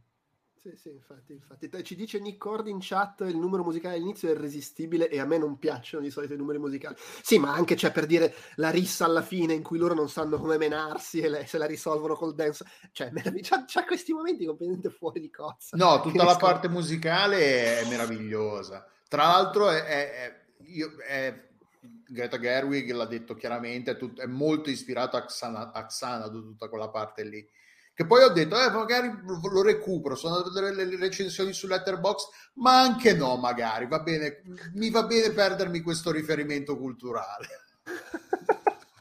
sì, Perché pare che sia una discreta chiavica. Tra l'altro la canzone di Dua Lipa è in heavy rotation qua in famiglia. mia, mia, figlia sa a memoria. È in heavy rotation anche nella mia playlist, senza vergogna. Andrea, co- co- cos'è che... Dua Lipa io. No, io volevo, volevo solo dire che rispetto ad esempio alla, quello che diceva Del prima, la somiglianza o meno, alla differenza rispetto a piccole donne, secondo me qui eh, secondo me si sente moltissimo il, la presenza di, di Baumbach e in generale mi è sembrata la versione pop di Storia di un matrimonio, nel senso che in qualche modo va a, toccare temi molto molto simili soprattutto va a schierarsi, tra virgolette, a posizionarsi eh, a seconda dei momenti dall'uno o dall'altro personaggio in maniera simile fermo restando che qui ha fatto un altro film, è probabilmente meno autobiografico, ha un altro tono, però secondo me c'è quella roba lì, nel senso è un film doppio, non, perdonatemi la, il brutto modo di dirlo, al femminile, come è stato, come è stato etichettato. Secondo me parte proprio da una riflessione di quel tipo lì e secondo me lo rende male. Per quanto riguarda invece eh, il pubblico di destinazione, io quello che ho notato che è una cosa che prescinde, ovviamente il film sé, però in qualche modo ci è girato attorno e ha finito un po' anche con l'influenzare la percezione, immagino, per alcune persone, è che a livello di marketing è stato venduto in maniera abbastanza astuta, nel senso che eh, chi voleva vedersi il uh, nuovo film di Greta Gerwig con un certo tipo di tematiche, con una riflessione attorno al patriarcato, attorno al ruolo del femminismo, eccetera, eccetera, quelle cose lì le dava per scontate già da prima. E mm. mentre invece, e qui entra in gioco il fatto che c'è anche un grosso brand, che c'è Mattel, che tutto, ha un sacco di gente, ha un sacco di persone e arriva, o comunque, anzi, non parliamo di, della ricezione perché ovviamente di quello non, non, possiamo sapere, però parliamo di come è stato spedito, diciamo così, è stato confezionato anche come il film leggero di Barbie, la commedia con la musica, cioè c'è chi Beh, probabilmente è andato al cinema anche lavorando e poi l'ho visto anche in quello che era il, il lavoro attorno ai content creator, la comunicazione più o meno sponsorizzata dietro al film, cioè è stato veramente spinto anche come un effettivamente la, la versione pink de, di un Transformers, cioè poi non era niente del genere, però una parte della comunicazione ha deliberatamente glissato su sulla trip, perché ovviamente a parte del pubblico non interessava sapere chi era, magari c'è, c'è un sacco di gente che ci è andata per il fattore nostalgia, così come un sacco di, di gente va a vedere il film di Transformers per lo stesso motivo, perlomeno è andato a vedere i primi. Uh, prima che diventasse un caso, ecco che diventasse Beh, ma poi nel caso di Barbie non è neanche solamente nostalgia perché Barbie se, credo che come giocattolo sia molto più attuale sì, dei sì, Transformers. Sì, sì, assolutamente, non è Transformers sono un giocattolo connotato negli anni 80-90, Barbie è un giocattolo che è ancora potentemente in auge, quindi sì, hai ragione, cioè in parte c'era quello, in parte il partecipare a un qualcosa che conosci e che pratici. Poi magari non sei, non ci va la ragazzina di 6 anni, anche se magari ci va, questo non lo so, però tante mamme, tante, tante persone che possono avere figli o padri o genitori come te, magari tu ci hai portato tua figlia, giusto? Sì, sì, ma no, ma secondo me ci vanno un sacco di bambine. È comunque il film di fronte, nella fila di fronte dove eravamo seduti io e i miei amici, c'era una mamma con due figli, una ragazzina che avrà avuto, era diciamo alle medie, età da medie, e il, ragazzi, il ragazzino che era un pochino più piccolo. Quindi sì. Beh, ma perché poi eh, non è neanche una situazione tipo eh, non so, il film Pixar che ha mezz'ora film d'autore, mezz'ora mostri che si inseguono e poi tiriamo le conclusioni. Cioè è tutto uguale dall'inizio alla fine. Tutto, è dall'inizio alla fine un, un carosello che se sei una bambina che non capisce di cosa parlano ti diverti, ma anche un film che parla di determinate cose e che no, quindi può interessare è, chi è adulto. È tutto, è tutto sempre mescolato.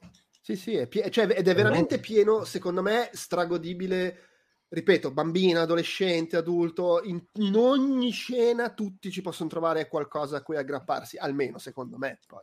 Sì, sì. Vabbè, comunque mi è venuta proprio voglia di rivederlo. No, io lo riguarderò volentieri perché è uno di quei film, secondo me, che aggiunge che ha, che ha, tante cose da raccontare, da dire, quindi magari alla prima visione te le perdi un po' nel casino, un po' l'emozione, l'hype, le aspettative, che ti, eh, quindi magari la seconda visione sei un pochino più, più, neutro, hai meno aspettative, non sai già cosa aspettarti, quindi magari presti, più, almeno nel mio caso, presti magari più attenzione, quindi lo, rive, lo rivedrò volentieri, sì sì, perché voglio proprio riapprofondirlo. L'ultima cosa, Nico in chat dice le parti musicali hanno lasciato in originale sottotitolate, che vabbè non lo sapevo, che vale la pena dirlo anche perché è un... Purtroppo, io l'ho visto in inglese, non so come sia in italiano, però... In italiano so, è buono. Però quello che sto guardandolo è che è un come, film sicuramente difficile da adattare. Per, è perché è veramente un delirio. Par- cioè, rif- è, sembra Buffy, cioè un delirio, un gorgo di giochi di parole, riferimenti pop, cose che anche se fai un lavoro fantastico, e io do sempre per scontato ultimamente che non lo facciano, ma questo è un pregiudizio mio, è difficile comunque riuscire a conservare il gusto per intero, l'impronta, lo stile, eccetera. E, mh, ho sentito pareri diversi sull'adattamento italiano, però diciamo che secondo me è un film che se ne hai se, se, se, ne hai la possibilità, merita di fare un tentativo di guardarselo, o magari di riguardarselo la seconda volta in lingua originale per gustarsi tutte le piccole cose che, che butta lì e che dice. Tutta la parte beach della spiaggia. no, vabbè, ma c'è, veramente c'è, adesso ragazzi c'è, c'è, delle gag che sono fantastiche. Il mio lavoro è beach, boh, cazzo ne so, le, le, le, quando cantano in spiaggia tutti la stessa canzone. E comunque il personaggio di Ken che è, è lì, non, non, sa qual è il suo scopo nella vita, vive solo in funzione... È bellissimo, è, commovente, è, è veramente sì, sì, commovente. No, ma poi quando arriva nel mondo reale, i cavalli, vede questo mondo in cui tutto, tutto è, è, è, Gli uomini hanno questo ruolo di essere serviti, arrivi a riti. Casa Mojo, com'è che la chiama? home Casa Mojo. Uh, ah, oh. Mojo Dojo Casa House. house. Eh, esatto, esatto, Mojo Dojo Casa esatto. House. Sì. no, no, è fantastico, fantastico. E, e invece eh, cioè... Oppenheimer? No, vai, vai. Di, di, eh, Oppenheimer è bello in culo. Facile. Io non l'ho visto, io alla fine è stato male, sono riuscito ad andare. Allora sì, l'ho allora, visto. Deluno l'ha visto, Francesco l'ha appena visto perché è uscito al cinema, tu andrai visto l'anteprima a luglio e io l'ho visto al cinema a luglio perché sì. qua è uscito assieme a Barbie. Io sono, sono riuscito a eh. fare il Barbie Meyer, cioè proprio nello stesso giorno. Ah, no, io Barbie la sera, il martedì, e Oppenheimer la sera del mercoledì ho fatto. Oppenheimer però l'ho visto in IMAX, sono andato in IMAX. Anch'io, anche l'ho visto in IMAX. Ah, no, oddio, sì, sì, sì, in IMAX. Boh, ragazzi, a me Oppenheimer è piaciuto un botto, per me è uno dei più belli di, di, di Allora, sì. Allora, per me non è nella sua top 3, ma perché nella sua top 3 ci stanno film che mi piacciono di più per altri motivi perché tipo Tenet mi piace di più, Dunkirk mi piace di più, Inception per una deformazione professionale mi piace di più, però mi rendo conto che questo qua è sicuramente di Inception come film in sé e niente, per me è un film bellissimo. Cioè il problema sì, pure là, secondo me, penso... No, scusa, Beh, hai, hai menzionato Tenet e, e Dunkirk e per me anche The Prestige. Cioè, io non lo so, non so fare la classifica, però quelli sono gli unici tre film di Nolan che quando sono uscito non c'era neanche una roba che mi dava veramente fastidio, che c'è qualcosa che dici, ma minchia, sta cosa però mi fa incazzare. Invece quei tre film lì mi sono piaciuti senza darmi fastidio, eppure questo.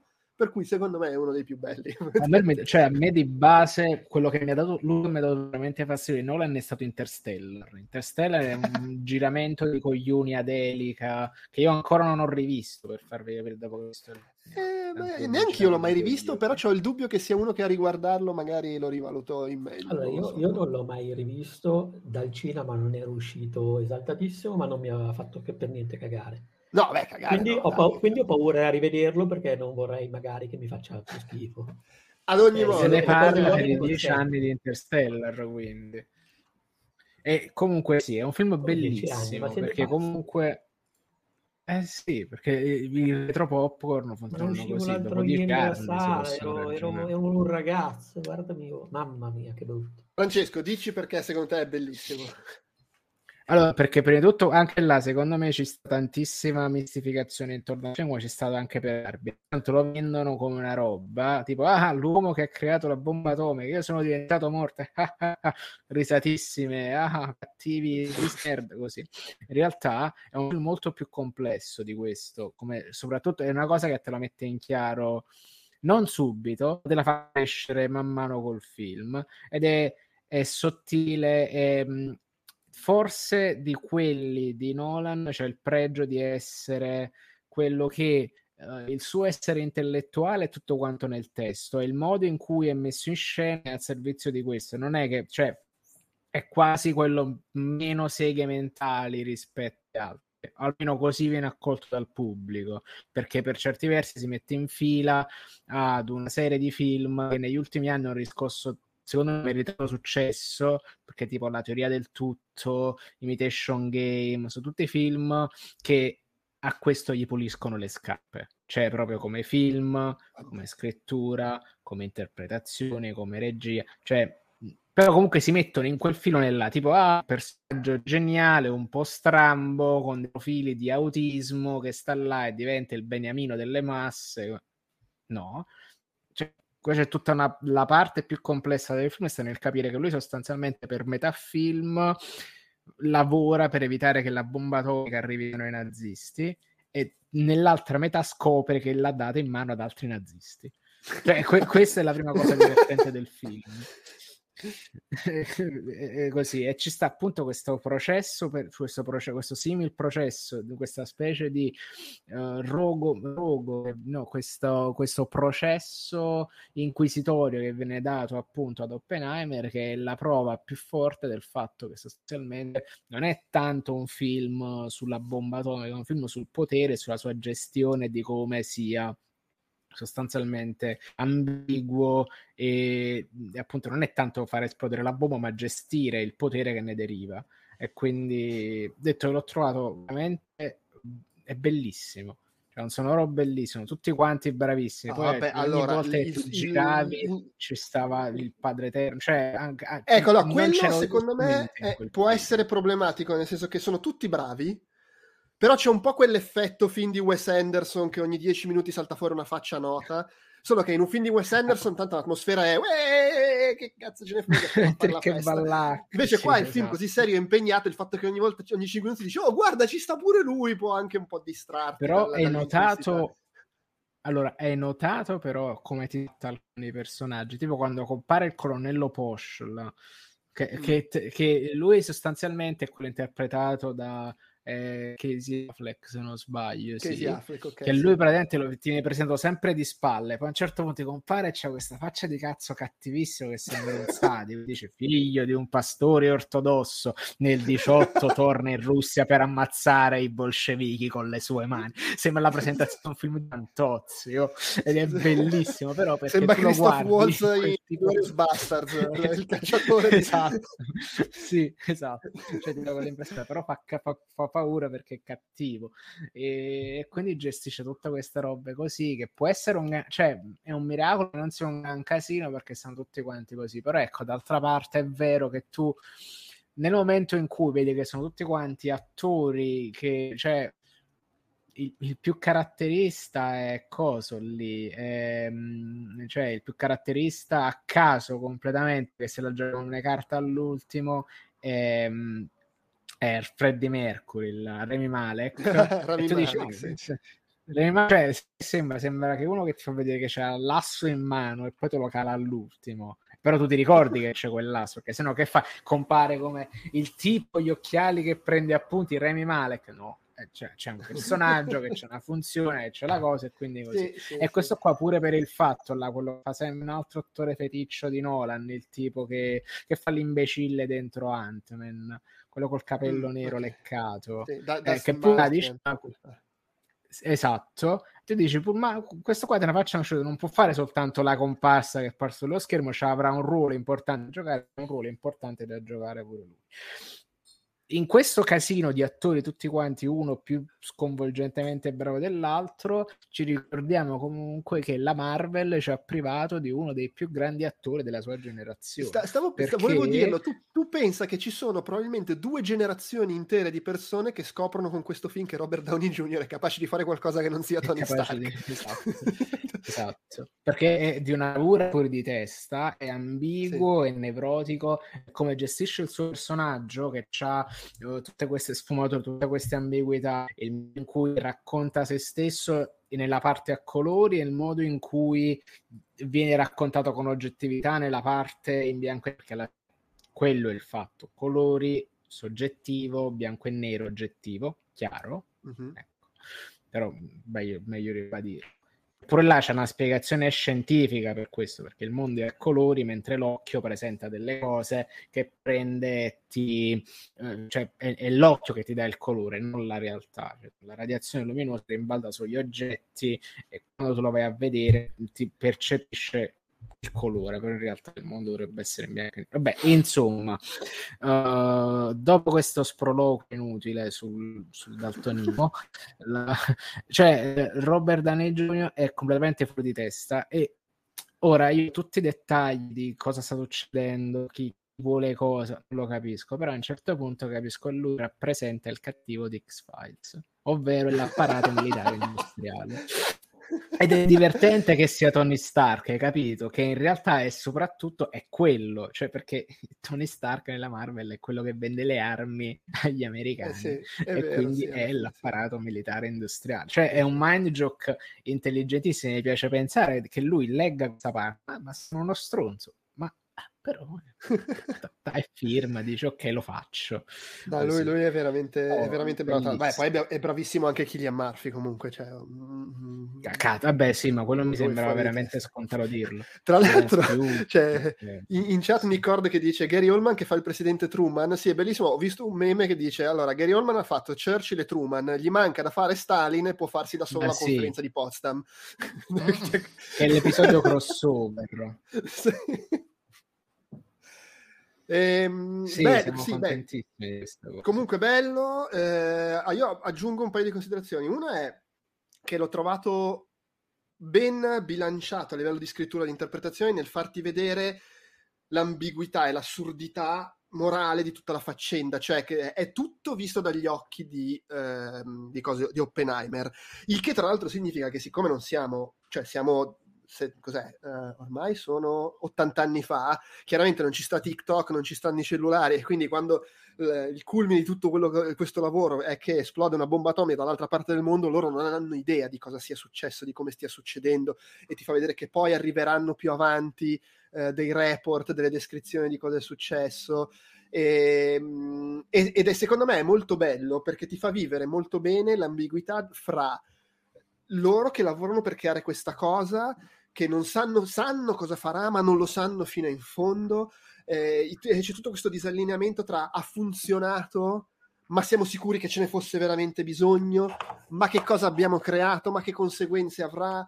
Eh, c'è quella scena bellissima di loro che stanno celebrando la riuscita del progetto e lui però ha le visioni del fatto che ha abrasato una città intera della gente che muore ed è secondo me è, è gestito molto bene proprio nell'ambiguità della cosa, nel, nella necessità, non necessità di, di, fare quella cosa in quel momento per evitare, per arrivare prima di quegli altri, anche se poi in realtà i nazisti vi sconfiggono prima di usare la bomba atomica, quindi magari non c'era bisogno. Cioè, e, e, però no. ci bisogna fermare i giapponesi. Già, tu, tutto la stessa cosa, pure là sembrava che ci avessero le pezze al culo e quindi non è che avessero questa necessità di sganciare una bomba atomica così. E quindi tu inizi eh no, a pensare chiaro, che sì, forse sì, è fatta eh. per andare in culo ai russi. Cioè, sì, diciamo, in questo si capisce che, che Nolan è inglese che Michael Bay avrebbe gestito in maniera diversa, per esempio. E tra l'altro, diciamo, è... ho utilizzato volutamente un'iperbole non solo, ma non è un voler per forza essere ambigui, perché per esempio lascia secondo me molto, eh, cioè, non ambiguo, realistico questo aspetto, nel senso che ti mostra tutti gli elementi e il conflitto che sta vivendo lui.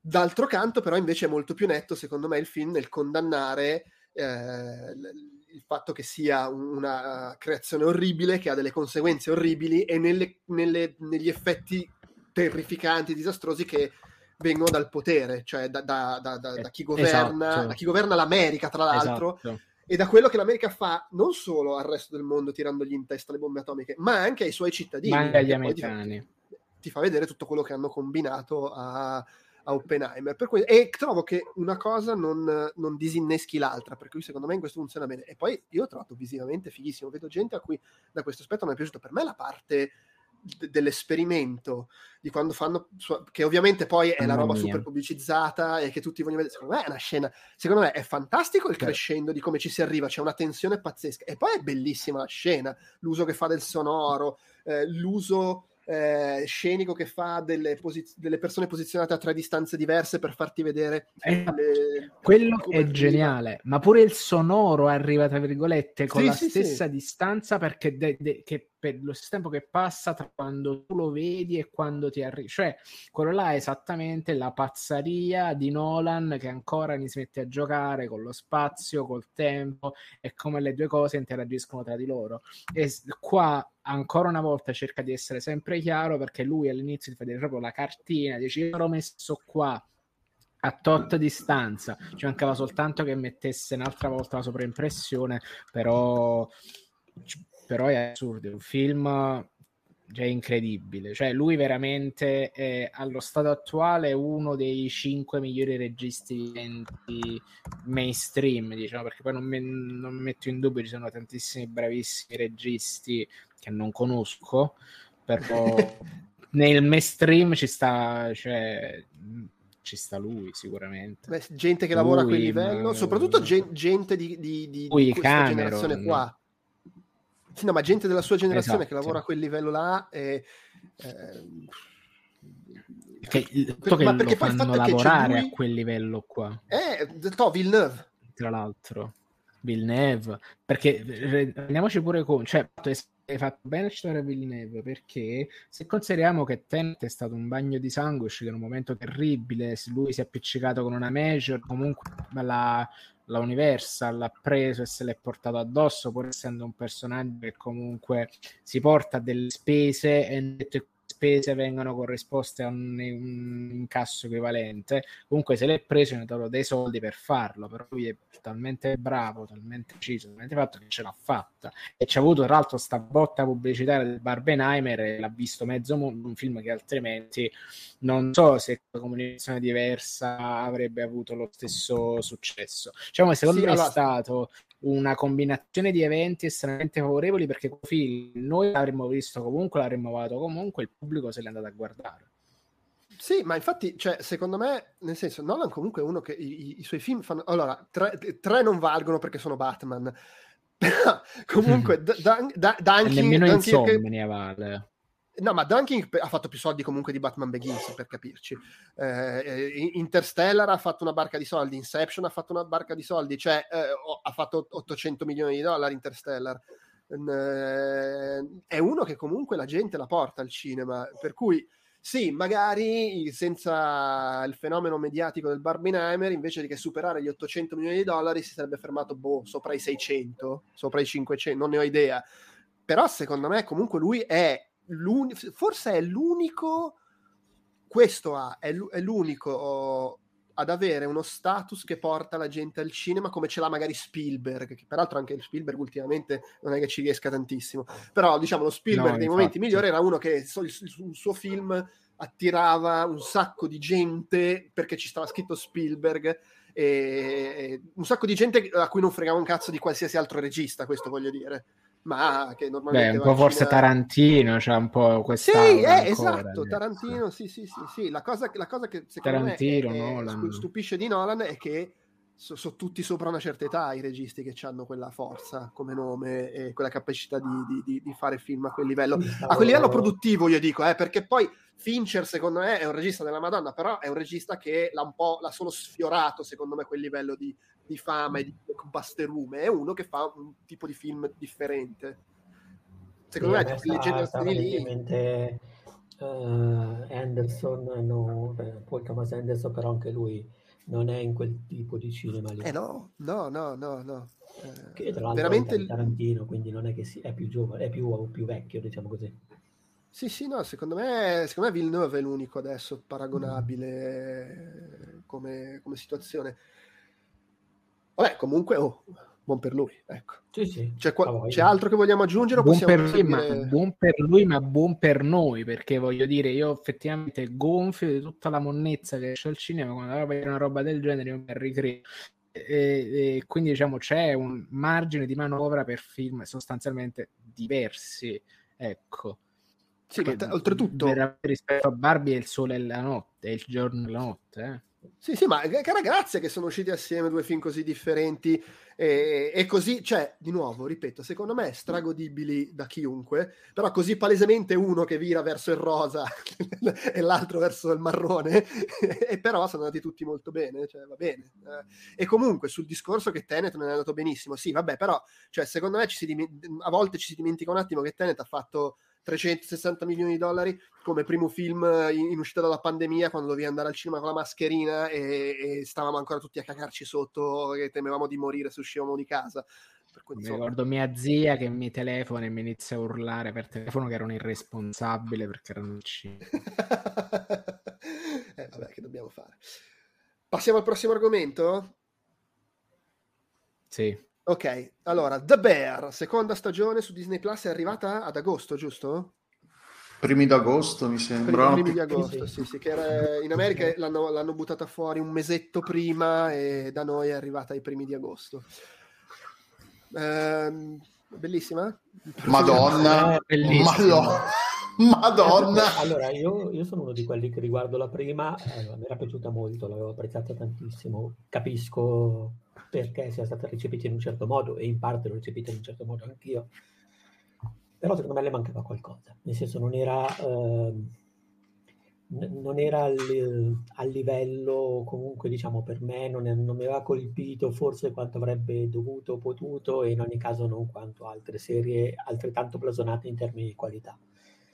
Eh, forse perché aveva anche un, un, un, andamento, un percorso, tra virgolette, più dritto, più semplice, anche per il fatto che in fondo c'era un, un blocco da eliminare che era il, il, tema del lutto, che era molto, mm-hmm. molto, era molto forte da una parte, catalizzato, però dall'altra era anche un po' semplificatorio per il modo in cui permetteva alla strama di evolvere. Tutto questo lo dico veramente tra virgolette perché sto parlando di una serie che comunque resta figa, sofisticata anche perché che vale la prima stagione. Qui invece, secondo me, hanno fatto un ottimo lavoro nel sapere andare avanti questa cosa senza dimenticarsene, per cui hanno proprio costruito sopra le basi della prima, che non è una cosa scontata eh, che è una cosa che fanno anche tutti con le seconde e le terze stagioni, nel senso che spesso a volte c'è un riazzeramento, spesso a volte c'è un, un, tentativo di ricostruzione, qui no, qui hanno preso la prima, l'hanno usata come base sia in termini diegetici, perché poi c'è tutta la faccenda del ristorante che si può aprire solo grazie alla scoperta, al colpo di scena che c'è alla fine della prima stagione, e, e, poi però anche in termini di costruzione dei personaggi, nel senso che hanno preso quei personaggi lì e li hanno portati avanti senza comunque dimenticarsi di renderli eh, percepibili, di farli conoscere anche chi magari è partito dalla seconda, perché può succedere che qualcuno si avvicini per curiosità a una serie e poi recuperi la stagione precedente, cioè rimangono autonomi, rimangono autosufficienti, però rimane comunque una serie che veramente è, fa tesoro di quella precedente su tutti gli aspetti. E l'ho trovata anche più coraggiosa eh, per il fatto che, prima di tutto, fa una cosa, non so se un po' il momento, il trend Ted Lasso, contestualmente parlando, perché ci sono tot puntate che sono eh, questo, come diceva Diro in, eh, su Facebook, eh, confortanti, confortevoli. C'è tutta la parte, ad esempio, in cui loro lo staff sceglie di decide di evolversi perché comunque deve stare al passo con quello che sarà poi il nuovo ristorante, quindi non più un, un posto alla buona, ma un ristorante di, di, qualità, di livello più alto. E quindi ciascuno, questo personaggio inizia un percorso che può magari durare una puntata, può magari restare in sottofondo, come nel caso ad esempio della, della sua della, eh, della chef eh, assistente social del protagonista la, va, esatto. va avanti per tutta oppure della sous chef di un'altra sì. la signora diciamo più âgée che comunque prende, sì, si no. mette in gioco e così. Ma no, tutti hanno, è bello perché hanno un percorso. Ci sono momenti di questi percorsi che sono eh, piacevolmente, relativamente privi di tensione. Ad esempio il percorso del pasticcere che va all'estero, tu ti aspetteresti di trovare, o comunque sarebbe molto facile giocare sul fatto che vai in un ambiente difficile, super competitivo, dove la gente la butta al culo, dove il tuo insegnante, sì, in realtà impari qualcosa, ma invece trova Will Poulter che è bravo, gentile, che gli racconta. Io non me l'aspettavo comunque, cioè io mi aspettavo che fosse quello che ha trovato. Bello? Cioè, io non, non, non, mi ha stupito che fosse un ambiente amichevole, tranquillo. Cioè, lui che è serissimo, eh, poi così, così, cos'ha, però cioè, non è che è stronzo, era più o meno quello che mi aspettavo. Io, io, devo dirti che mi ha preso relativamente... Ma sai perché? Perché mi, secondo me non sarebbe stato credibile che lui conoscendo e conoscendo anche in realtà gli altri due che manda a scuola, li mandasse in un posto dove venivano presi a calci in culo e maltrattati. Cioè, no, no, lì. Quello, quello, no, però mi aspettavo perlomeno un, un, un, un trapasso un po' più brusco. Mm. Quello sì, anche perché comunque non fanno che ripetere e che poi per carità emerge anche da questi segmenti, eh, non è che rimane in sottofondo, però quanto sia duro e contestualmente poco gratificante o poco conveniente rispetto a quello che ci può investire il mondo della ristorazione. Sì. Però devo ammettere che in realtà a me è piaciuto vedere come, cioè, mi, ha, mi, è piaciuto molto quel racconto lì, soprattutto quello delle parti eh, più tranquille. Di sottofondo mi è anche piaciuto il fatto che hanno comunque, eh, per motivi anche contestuali del racconto, per cui il fatto che si trova una, una, fidanzata che ha una relazione, che esce un po' dalla cucina. Non parliamo di quella cosa, quella roba mi, deva, mi devasta. Sul sì, beh, il fatto però che lui in qualche modo riesce, cioè il personaggio, il protagonista che nella prima stagione secondo me era centrale anche in termini di minutaggio, qui eh, si sente meno rispetto agli altri, cioè manda avanti gli altri per un po', comunque lo usa con un po' più di, eh, come si può dire, di misura o anche di parsimonia. E, e, secondo me quella è una cosa veramente che fa funzionare tutto il resto perché poi ti dà la dimensione dei caratteri della crescita degli altri e soprattutto c'è veramente una, una differenza proprio in termini di tensione da quando c'è lui in scena o comunque è eh, al centro della vicenda a quando lui è fuori dalla scena. Quindi c'è anche quel... È, è come se fosse una, lui stesso un, un, un personaggio, un... Beh, nettamente fonte di nevrosi lui. Fonte di nevrosi per... Eh, lui è... Poi intagia tutti gli altri. Lui è allo stesso tempo quello che arriva e dà a tutti l'opportunità di, di cambiare, di migliorarsi, li spinge, gli crea qualcosa, però poi è anche quello, è pure quello che, che rischia di mandare tutto in vacca. Cioè, sì. è, è, spinge, infatti... perché poi, e poi te lo spiega con quella puntata lunghissima esatto. che sembra che, sem- che, è talmente tesa che sembra un piano sequenza anche se non lo è. No, quella, eh, quella famiglia è, l'equivalente della puntata festa di This Succession. Sì, vabbè, perché esatto. poi eh, voglio dire. E non a caso è una stagione, festa, tra l'altro. Nella prima stagione c'era no. quella, quella, tutta in piano sequenza, qua c'è questa che non è in piano sequenza, ma c'ha quel, quel tipo di tensione. Sì. E lì ti racconta appunto eh, che tipo di famiglia, che tipo di traumi, e ti spiega che lui è questo personaggio che eh, c'ha sto potenziale enorme, ma che comunque tende all'autodistruzione. Eccetera. Poi ha un senso esatto. di dignità, non si sente all'altezza, un problema chiaro, sì, sì. precedente. Cioè, insomma, è una persona che riprende. Tra l'altro è bellissimo, secondo me, il, la scelta finale, che non spoiler, però è veramente bella e coerente con tutta la parsimonia, cioè con il fatto di tenerlo relativamente in disparte da alcuni eventi, per, salvo poi sì, concentrarsi sì, su lui nella puntata chiave che è la bomba, ovviamente. Cioè, quella puntata lì è, è autosufficiente come elemento. Quale puntata? Cioè, quella della, della, di Natale? Credo che sia la sesta. La sesta, quella natalizia. Sì, la, sesta, sesta, quella, quella, che stavo sì, menzionando. Sette, sette, della, seven fish, no. Seven Fishes. Sì, bello anche. Sì, che, pe- che però quella puntata è anche quella che più, è più, come dire, cioè è, è clamorosa, sì, però è, anche quella che è più, è più, io ho trovato pazzescamente bella Forchette, quella, que, quella, che ti fa vedere il, il percorso la di redenzione tra l'altro quella successiva Forchette ah, è meravigliosa, meravigliosa, meravigliosa. No, ma sono una più bella dell'altra, ma, ma, veramente anche quando lui, e tra l'altro anche lì va nel ristorante ed è lui all'inizio che si mette per traverso perché ha il carattere che sì, ha, sì. i problemi che ha, e dice eh, però sei un fissato così, e anche lì però gli dicono guarda che però se tu la smetti di fare il coglione non è così una me- cioè le cose, cioè, non, non, non, non, è così ingrato come il, non siamo così ingrati noi nell'accoglierti, infatti poi sì. si porta, ed è bellissima poi tutta la faccenda della pizza, elegante, bello come se la gioca, è bello anche il fatto che quando lui è lì e decide di, e gli lasciano la scena, gli dicono vai, servi tu, fai tu, lui comunque mh, è leggermente sopra le righe come personaggio, perché in uno se- cioè si prende comunque... Mangia bella, cos'è che dice quando impianta? no, però anche quando parla con i clienti è un po' tamarro. Non, non, non Beh, rimane lui. No, eh sì, rimane lui. Non è che non è che un tratto diventa uh, completamente così. Ed è bello perché c'è quello squilibrio che è sempre sul limite, perché comunque ha un atteggiamento che se io stesso fossi al ristorante, ci fosse un cameriere così, potrei trovarlo al limite a volte.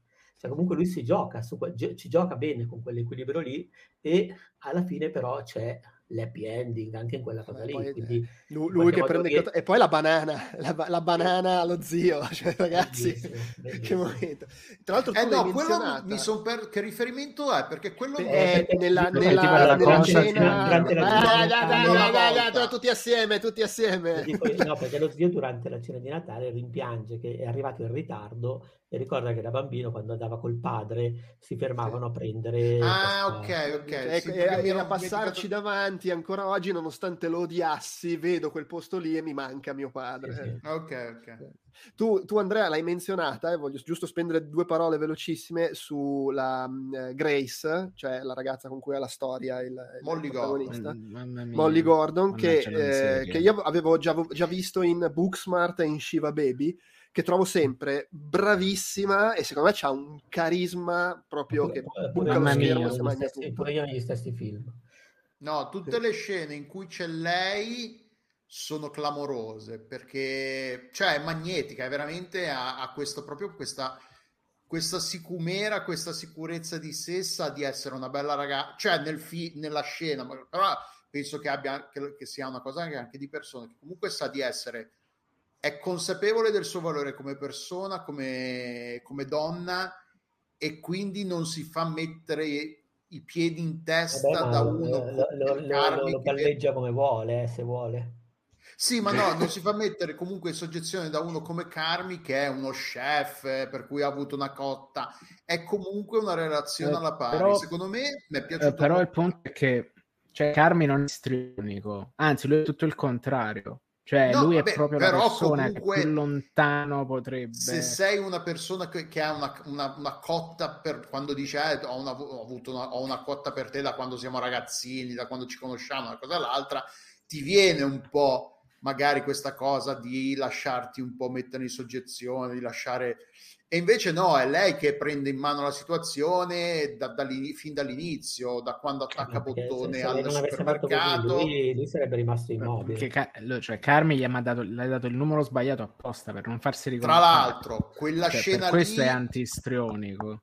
Quella scena lì a me ha dato un pugno nello stomaco perché mi, ho detto, probabilmente io avrei fatto la stessa cosa No, cioè, in certe Carmi per certi, certi, aspetti è veramente dolorosamente uno specchio in cui mi riconosco per certi no, aspetti. ed è, ver- ed è terribile numero, guardare è, veramente aspetta! spietata Fa- cioè faccio fatica a volte a guardarlo proprio perché mi riconosco in certi aspetti del- della sua personalità e vedere quello che fa lui e dico ma io faccio veramente quella roba lì a volte è veramente doloroso cioè, questa cosa, la scena del numero di telefono a me non è successa perché a me non... noi probabilmente.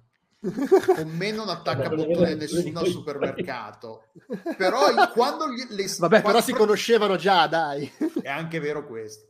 Però quando le dà il numero di telefono, lo vedi, tra, tra l'altro è recitata benissimo perché lo capisci che lui... Io lo, non so se sono... Cioè, io ho detto le sta dando il numero sbagliato.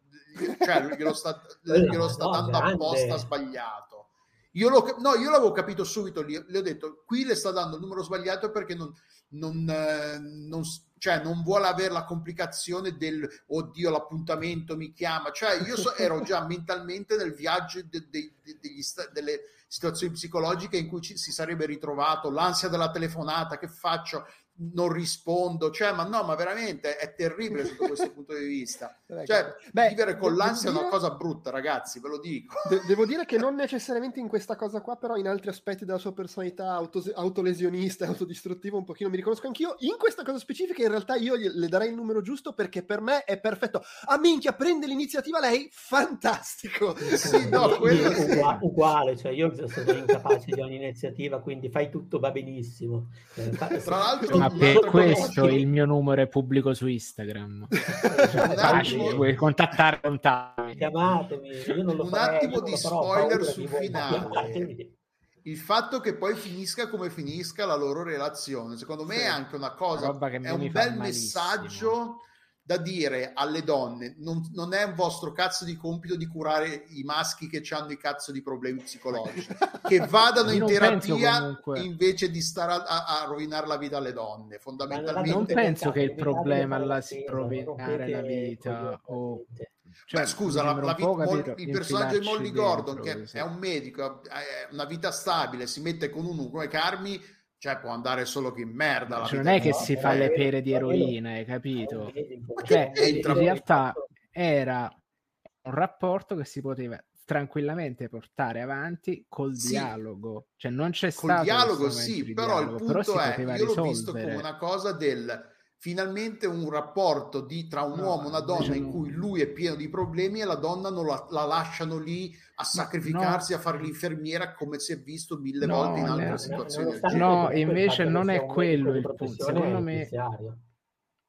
Allora, secondo me qua qua, ok. Secondo me la questione è proprio questa. Il rapporto da lavoro si stava sviluppando bene perché lei era una costante distrazione, non è che lo curava, lo distraeva, perché il problema di The Beer è che a un certo punto lui sublimava una serie di problematiche sociali chiudendosi nel lavoro e le sue problematiche, le sue problematiche relazionali erano talmente grosse da farlo diventare uno dei migliori chef del mondo, perché tanto è il livello meccanico, tanto era concentrato su quello che fa, che tutte le altre cose venivano allontanate fuori. Cioè lui è quello che ti il ticchetto di nocciolina con la pinzetta esattamente alle 13.33 del dolcetto del diametro di centimetro e mezzo. Cioè questa cosa implica che tu sei concentrazione massima e tutto il resto è fuori. Il personaggio di lei è telefonata dall'esterno che lo distraeva e sostanzialmente questa cosa non è che cioè lui standoci con un'altra persona, cioè non è che avrebbe riversato su di lei le sue problematiche, perché il problema è che tu non ti puoi murare nel tuo lavoro per fare chiusa, cioè lei sarebbe stata cura indipendentemente dal fatto che è un'infermiera, che è una dottoressa. E lei sarebbe stata una cura per il semplice fatto di esistere come una relazione positiva in un'esistenza che ha dato soltanto relazioni negative e che ti trascina fuori da un ambiente che, per quanto tu sia bravo, comunque ti causa uno stress emotivo che non riesci a gestire. Non esatto. è che però ed è esattamente quello che sto dicendo io. L'avrebbe sì. curato solo okay, per il fatto di essere con loro, con lei. Scusa, esatto. no, che l'avrebbe curato solo per il fatto di essere con lui. Però questa cosa non è che lei basta esistere e lui non le, river- non le avrebbe riversato addosso le, tutte le sue fre- eh, nevro- Ma infatti, infatti a- aggiungo una cosa, Second- io non so come porteranno avanti la storia ovviamente, esatto, sec- sì. secondo me se fossero rimasti assieme in realtà lui avrebbe finito per mandare a puttane anche il rapporto con lei. Esatto. Perché la verità è che lui comunque questi suoi problemi ce li ha e non li affronta e lui adesso ha la scusa di dire io stavo mandando in vacca il ristorante perché ero distratto da lei, quando non è vero, stai mandando in vacca il ristorante perché ti... perché sei un maniaco. Perché, perché cerchi di fare 180.000 cose assieme, non riesci a no. delegare, che dovrebbe essere un po' il tuo compito, e mandi tutto a puttane. No, perché poi c'è quella scena in cui lui non risponde a lei e manco telefona a quello del frigo, eh, e ma, facendo attenzione. questo si manda a puttane entrambe le cose, frigo e lei. Eh, ma, ma e lei, l'ultima è... puntata, infatti è emblematica perché poi tutto sta andando a puttane con lui in cucina. Lui si chiude nel frigorifero per sbaglio, forse. Spoiler, Ma no, in realtà si chiude per sbaglio perché quando provano ad apri- a riaprirlo eh sì, dall'esterno si rompe la maniglia, quindi sì, eh, non, non è, è, che lui... Che non, non ci avevo Potrebbe pensato, essere un atto letteralmente, mancato. letteralmente quella puntata gli sta dicendo guarda che figata, se riesci a delegare il ristorante funziona e lui che, ne, che lezione ne trae non devo più esatto. vedermi con esatto. lei perché non sì, posso esatto. delegare.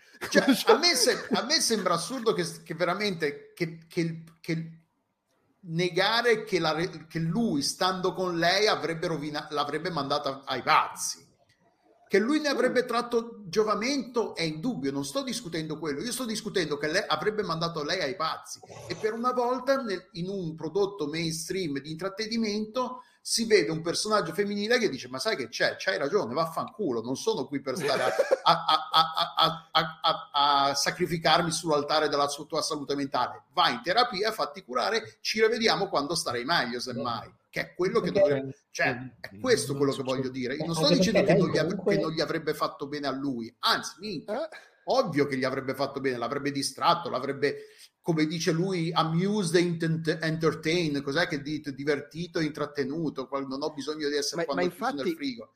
Però, cioè, non perché... Bi- cioè, è una cosa, è uno dei topos della narrativa, che abbiamo sempre questi personaggi femminili sì, sì, che sì. si sacrificano per il bene del maschio e, e probabilmente c'è in Oppenheimer. Sì. Vai, cioè in Oppenheimer con la moglie un po' sta cosa qua ma, ma anche perso- cioè se vogliamo fare una, muovere una critica a Nola è che i personaggi femminili sono un po' sta cosa del sì, servi per dare per fare da sostegno morale da, da, da, da uh, coperta di Linus per il, per, per, per protagonista maschile di turno. Sì, lì, lì, allora, non ne ho idea, però lì c'è anche il problema che probabilmente essendo gli anni 40 è probabile sì, che fosse sì, effettivamente cioè, sì, ruolo, però ragazzi stiamo parlando di un, vale la pena dire non ci sono attori di colori in, sì, ragazzi stiamo parlando di un film dove il protagonista dà i suoi figli a dei, a, a dei conoscenti per poter sì, lavorare serenamente. Però aspetta, aspetta, conoscenti comunisti, quindi va bene. esatto. okay. sì, no, no, per, facciamo per cagare, dire, quindi i figli li diamo a voi. Tra, tra l'altro, in tutto questo Nolan, grande, cioè proprio un fissato della famiglia, lo dice spesso nelle interviste, lui vuole stare con la sua famiglia nel tempo libero, però è stato chissà come, come, come detestava questa, questo aspetto del personaggio principale. Eh, però no, io eh, vorrei, vorrei dire invece sulla, uh, sul personaggio della della compagna, della, sì. della, mancata relazione. Perché lei, tra l'altro, oltretutto, sì, lui fa lo chef, mille sbattimenti, alto livello. Oh, lei è un medico, non è che faceva... Sì, infatti, cioè, sì, infatti. Ed è bello lei per quello avuto anche. un sacco di pressioni, una vita Minchia. professionale molto piena e impegnativa, forse persino di più, posso permettermi. Quindi, in ogni caso, c'è anche... Quantomeno la responsabilità. La responsabilità, Beh, quantomeno... Non, magari lo stress non è identico, mai in cosa è specializzato, lo dicono. Non mi pare non ricordo, però il punto è che non stiamo parlando, stiamo anche parlando di una persona che è in una situazione professionale, cioè viene sottinteso nella serie, però altrettanto, probabilmente altrettanto pesante e che riesce a viverla con molta più, tra- apparentemente con molta, poi ah, c'era pure lei i cazzi suoi, ce l'hanno tutti i cazzi loro, però Vabbè. diciamo che riesce a essere più, eh, più equilibrata in questa cosa. Eh, e lui invece no, lui fa questa cosa qui e tra l'altro tutte le volte in cui non chiama, cioè io non posso fare a meno di pensare che eh, in molti suoi comportamenti ci sia una componente di, di, di, subco- di inconscia che gli dice tu non, tu non, chiami perché ti devi danneggiare. Cioè ci sono tutta Chiaro, una serie sì, di cose sì, che lui sembra voler fare eh, che scegli, che dimentica apparentemente di fare, ma che in realtà nel sottotesto sono tu così come sceglie di darle il numero sbagliato, non sceglie, ma comunque fa di non chiamare il tipo, cioè si sabota continuamente.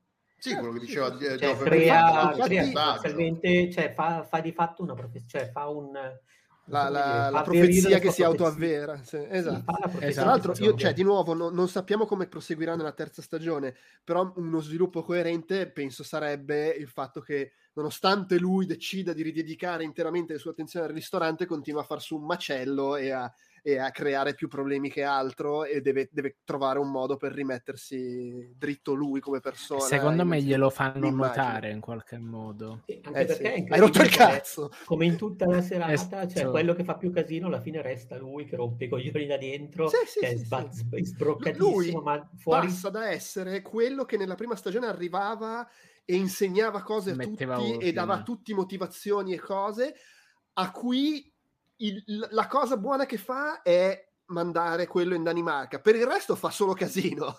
Beh, no, no, no manda anche... Secondo me fa, fa, secondo me fa tante cose. No, quella è un'idea di lei, eh? Mandare gli altri due a scuola è un'idea di lei. Ah, sì? Eh, sì. Mandare, però mandare Rich, uh, Richard. È vero, quella è un'idea sua. No, secondo me in quello c'era una comunione di intenti. Nel senso, però è, è evidente come.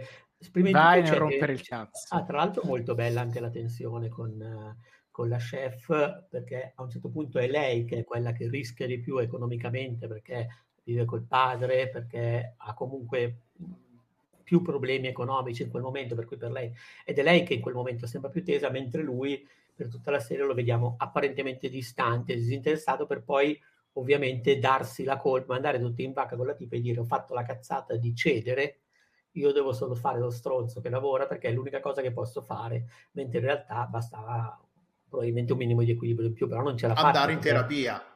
Ma certo, sì, ovviamente sarebbe stato meglio. cioè, fondamentalmente alla fine... anche, solo, anche solo capire che in ogni caso, cioè, perché lui comunque in questa relazione la viveva eh, da un lato in maniera evitante, ma dall'altro in maniera incredibilmente ossessiva in, te- in termini di pensiero che ci dedicava. Sì, sì. Cioè, a un certo punto lì si sentiva perennemente giudicato, si sentiva perennemente a disagio, eh, e in qualche modo non riusciva, non era una questione di tempo fisico, era una questione di tempo mentale. Lui era anche quando non era lì con la tipa, evidentemente era in sbatta. Per cui questa cosa gli toglieva ovviamente risorse per potersi concentrare sul lavoro e questa cosa emerge perché poi lui alla fine si autoassolve per, per certi versi, nel modo peggiore a suo danno. una parentesi sulla, tornando un attimo alla puntata natalizia. Io eh, di solito guardo tipo due o tre puntate. Questa, questa, seconda serie me la sono centellinata un po' di più. Guardo tipo due puntate a serata per farmela durare un po' di più. La combinazione la sesta puntata è stata la prima di una sessione che avrei voluto vedere di un paio di puntate. Sono arrivato alla fine della sesta puntata e ho detto no, non ce la faccio. Emotivamente a guardarne un'altra è stata una botta così forte emotivamente il finale poi madonna con la mamma che arriva con la macchina. È stata una botta di, emotiva così forte che ho detto bisogno di decomprimere di, di scaricare la tensione perché poi ovvio cazzo è super ansiogena ti butta addosso tutta questa tensione familiare, di, di, di, emozioni represse, di cose non dette, di cose non fatte eh, continuamente, di cambi, questi cambi di inquadratura, ognuno sempre più sbroccato dell'altro. Eh, Mule, eh, Tom, come si chiama? Eh, Mulani? Eh, col comico che fa il fidanzato normale che dicono ma è gay come si chiama John Mulaney lui, lui, lui, è veramente fantastico è, è bravissimo che è, che è, è un po' quello normale in questa gabbia di matti due e la fidanzata sono quelli normali con, con quel modo di, parlare tutto cantilenante mi fa morire.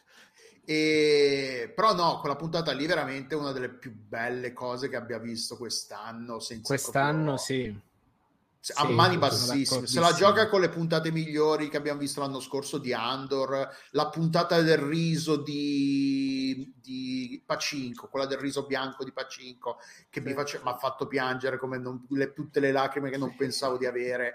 e questa non mi ha fatto piangere, cioè mi avrebbe fatto piangere, fa piangere perché è cattiva, cioè non è cattiva, però è cruda, ti fa vedere quanto è drammatica la loro situazione psicologica quanto la figlia sappia che non debba dirlo, però non riesce a, non dire agli ok alla madre, la madre sbrocca ogni volta che glielo chiede la, e la figlia glielo chiede niente di male se stai bene ma infatti non c'è un cazzo di niente di male a chiedere a una persona se stai bene perché è un alcolista. che non sta bene.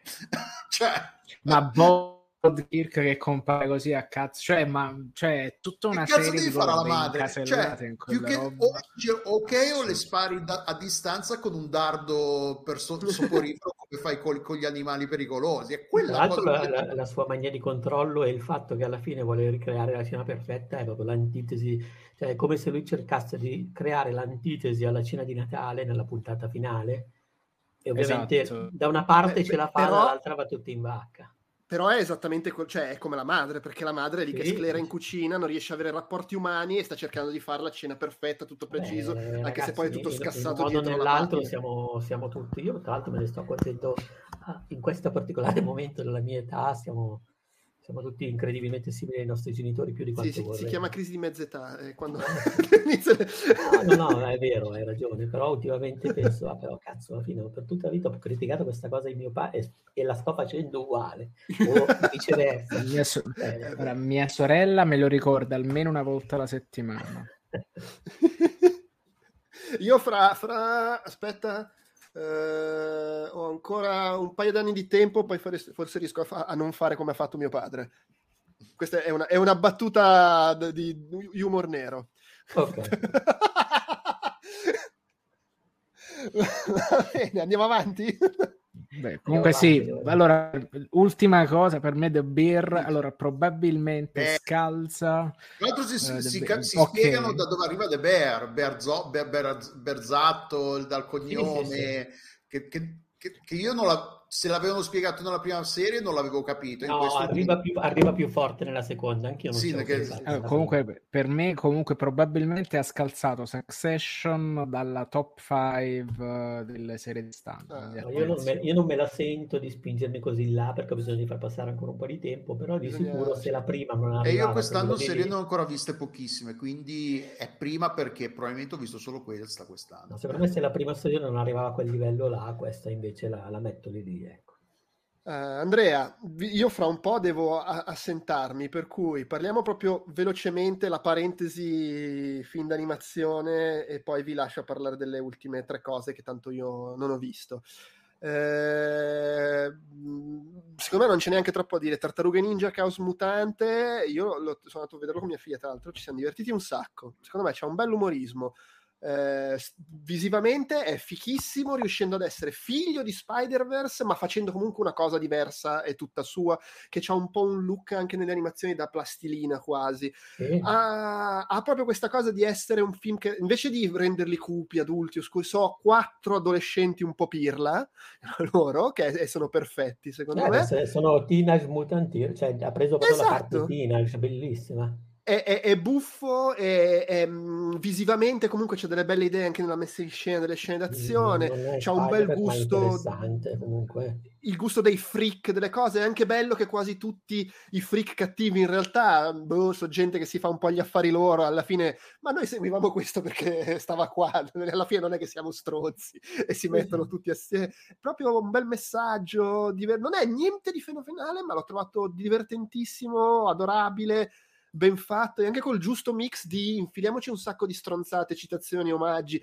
per chi è cresciuto guardando da bambino queste minchiate, rendendolo super godibile. Anche moderno. a livello musicale ci butta dentro un bel po' di roba, però non è, non è mai smaccatamente troppo nostalgico, anzi è un no, film infatti. che parla, secondo me parla più ai ragazzini.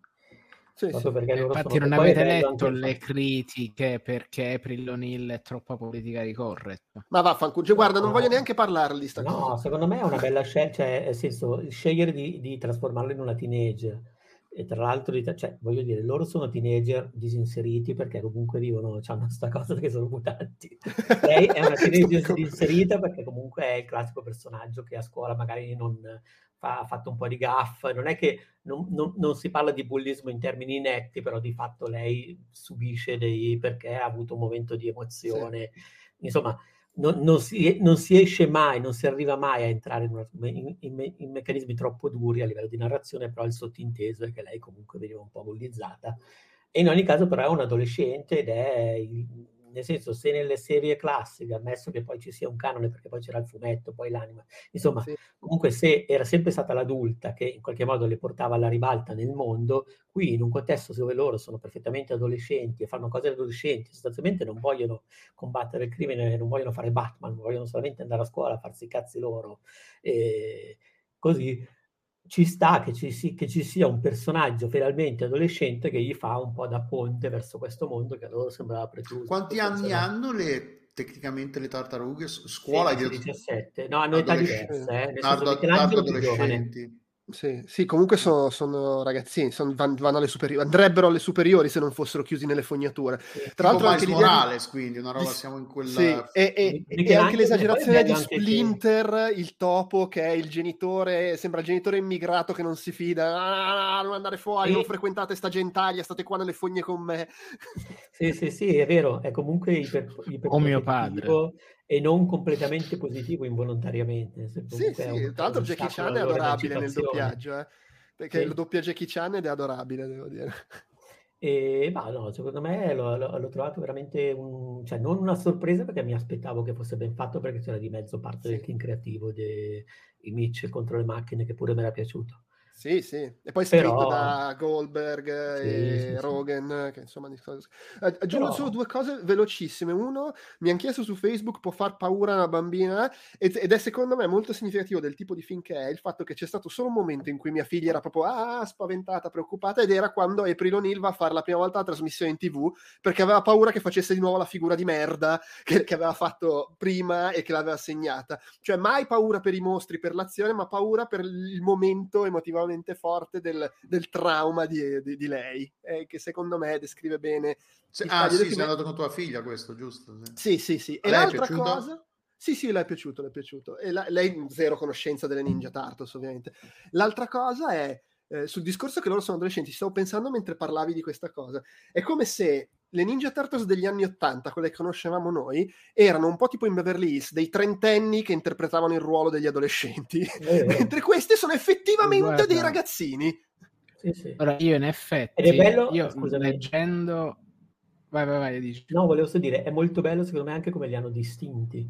Cioè, e Sì. sono partiti in parte dal fumetto perché di fatto effettivamente c'è un'aderenza, nel senso che Donatello è quello più nerd, Mi- Michelangelo è quello più cazzone, poi c'è Raffaello che è quello che tra l'altro poi diventa Ronin, per cui è anche quello più violento nei fumetti. Sì. Qui invece, e tra l'altro ha la fascia completa, come, cioè non ha la fascia solo sugli occhi ma porta la bandana, Sì. però è divertente perché qui poi ognuno ha una connotazione de- declinata in termini di adolescenza. È molto più, sta più spinta, ma poi ha un bell'umorismo ed è bello come E loro come quanto funzionano bene assieme, giro. cioè momenti in cui Sì, sono sì. tra di loro che sparano cazzate, ma quanto sono, sono freschi. sì, sì. Francesco, cosa volevi dire per chiudere? Sì, il fatto che praticamente nei fumetti, cioè, non c'hanno sta caratterizzazione, soprattutto nei, io parlo dei primissimi perché quelli mi Sì, sto sì. leggendo, non c'hanno una caratterizzazione particolarmente adolescenziale. Tra l'altro era una cosa molto più tagliata con l'accetta, molto incentrata sull'azione, anche abbastanza Sì. violenta, graficamente sono fighissimi, ma penso che un pubblico di adolescenti adesso non le proporrei mo né mai, perché erano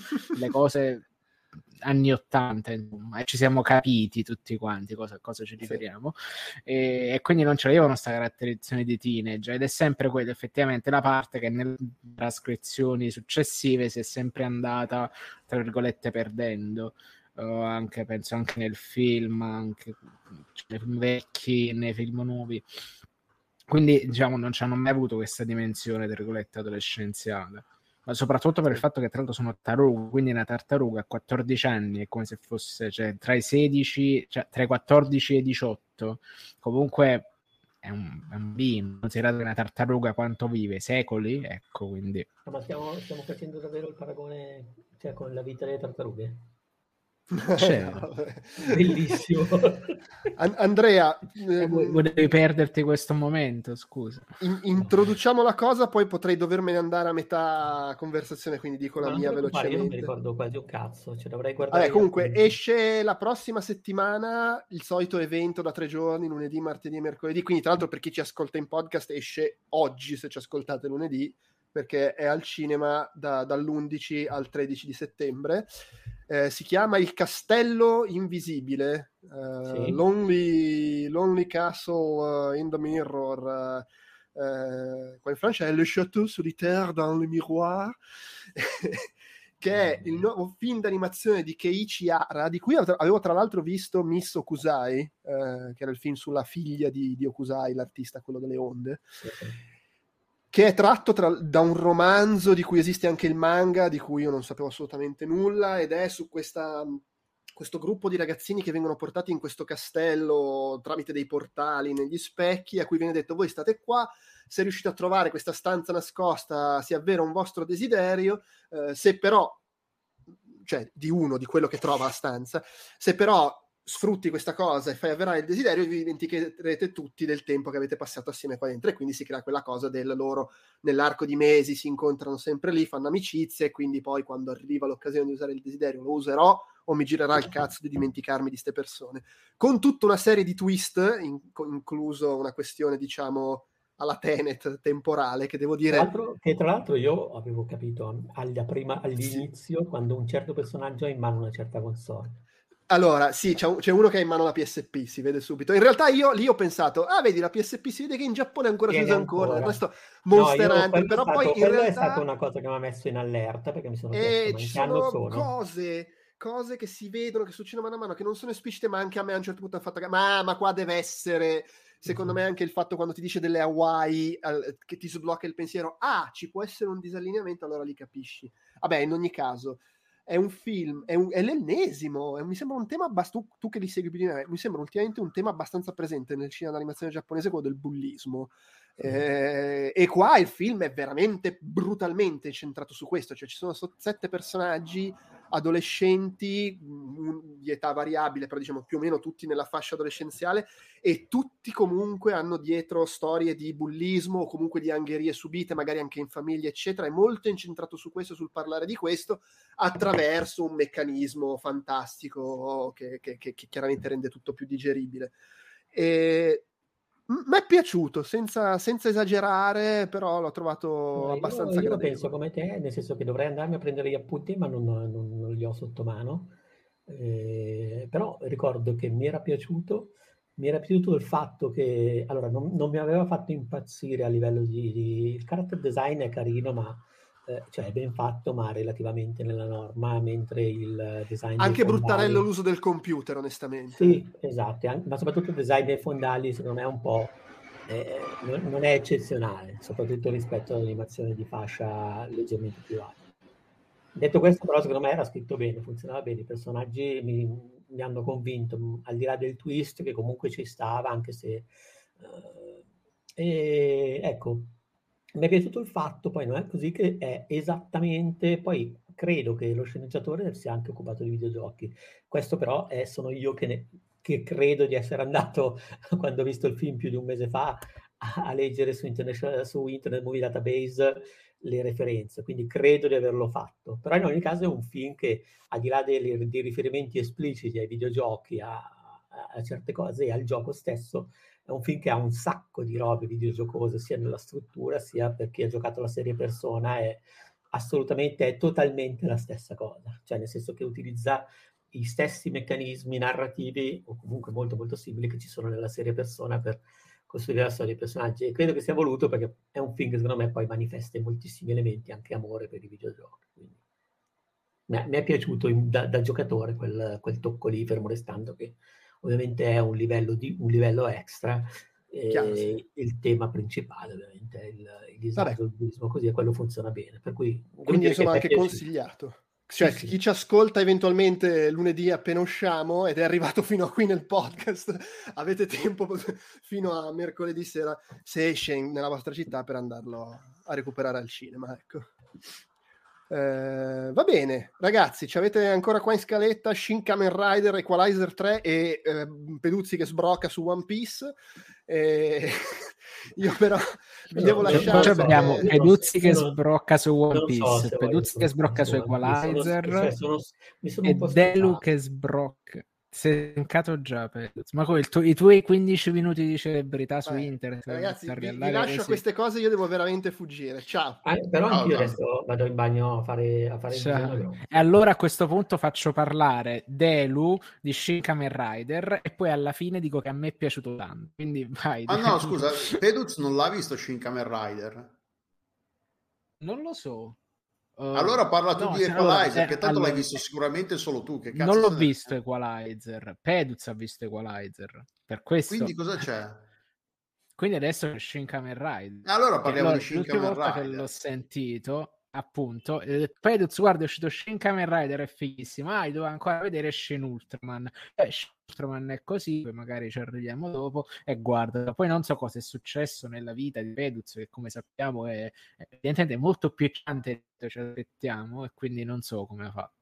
Però Comunque, diciamo Peduz è qui nuovo... come informato dei fatti di, di idea che hanno. Quello che il nuovo film di idea che hanno basato sul Kamen Rider, che è questo supereroe super famoso in Giappone, che io conosco perché quando sono stato in Giappone le ultime volte c'era la mia eh, amica e collega francese che ha un figlio che ha 9 anni adesso, se non sbaglio, 9 o 10 anni e che è fissato con Kamen Rider. Quindi loro tipo sono andati al museo di Kamen Rider quando venuto, sono andati a trovare il marito e, e, il figlio. Sono andati allo spettacolo di Kamen Rider. Quindi io non sapevo manco che cazzo fosse questo Kamen Rider se non fosse stato per per, eh, per eh, come si chiama? Mi, mi, sfugge il nome del figlio tra l'altro. Comunque per il figlio di questa mia amica quindi quando è uscito non mi ricordo come ho scoperto la sua esistenza, probabilmente su Letterbox, qualcuno che l'ha linkato su Letterbox e allora ho scoperto che era su Netflix e una sera ho deciso di guardarlo. E io sono ignorante sia in materia di Kamen Rider sia in materia di film di supereroi giapponesi girati in quel modo che rimanda eh? Tokusatsu che sì, che si rimanda alla roba che io guardavo da ragazzino, quindi Megaloman, con tutte queste, con queste uh, gest- con questi gesti super uh, esagerati, questa uh, espressività esagerata, però recitato in maniera da cani, perché è veramente recitato da cani. anche se vogliamo, anche Shin Godzilla era recitato, recitato da cani, eh? cioè non è che Shin Godzilla è meglio di questo. Shin Godzilla, però è recitato col culo Shin Godzilla, diciamolo.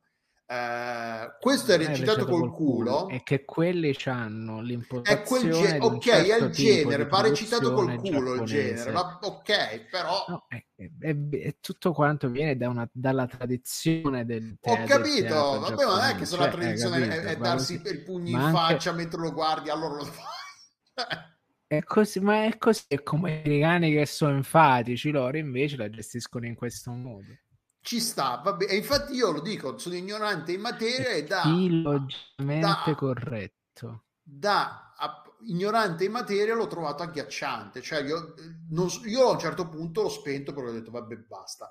Perché poi c'è anche... Eh, va, non ho, eh, spiega un po' fondamentalmente... Eh, quello che aiuta dal punto di vista della trama è che racconta un po' le origini di, di Shin Kamen Rider, perché Shin, Shin in giapponese vuol dire nuovo quindi Shin Kamen Rider Shin è il nuovo. e viene dato a Dio. No, Shin è anche nuovo, vuol dire è nuovo, quindi è il nuovo Kamen Rider fondamentalmente. E quindi il film racconta anche que- come questo tizio diventa il, cam- il, il Kamen Rider di turno. Uh, e se c'è, vabbè, si vede che è una roba scritta per i bambini, con questo qua, col potere degli insetti, che cioè, devi farti un po', devi, devi, devi entrare mentalmente in questa idea che a livello di tematiche è un po' racconta un po' delle cazzate grosse come delle, una casa. Che vabbè, che fondamentalmente è, è qualsiasi co- storia di supereroi alla fine, non è che questo è peggio degli altri a livello tema- di tematiche. Eh. La roba Marvel è la stessa cosa, eh. sono gente in, in, calzamaglia che si tira i megapugni, cioè stiamo, sono puttanate, quindi va bene, non è quello il problema. Il problema è che veramente, a parte che la, la, la, computer grafica io l'ho trovata agghiacciante. Ogni volta che c'era la roba in computer grafica a schermo, il, il, in particolare ho cominciato veramente a dire: Vabbè, questo vera, sta, sta, scavallando nel reame del ma che cazzo è.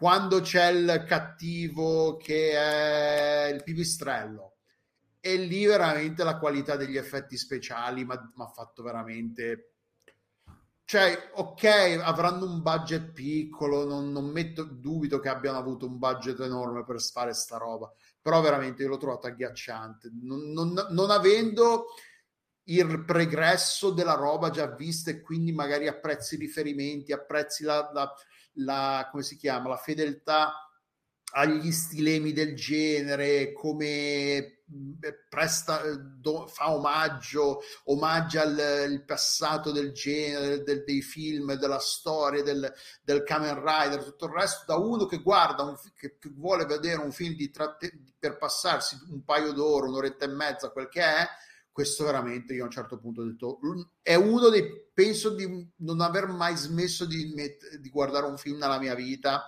questo a un certo punto, cioè ho, ho persino finito Vampire Kiss lì, quello che abbiamo visto, eh. questo a un certo punto ho detto no, no, è troppo, non ce l'ho fatta, ho detto non è roba per me, va bene, ci sta, non sono il pubblico di riferimento, perché io veramente l'ho trovato agghiacciante, l'ho trovato agghiacciante sotto tutti i punti di vista.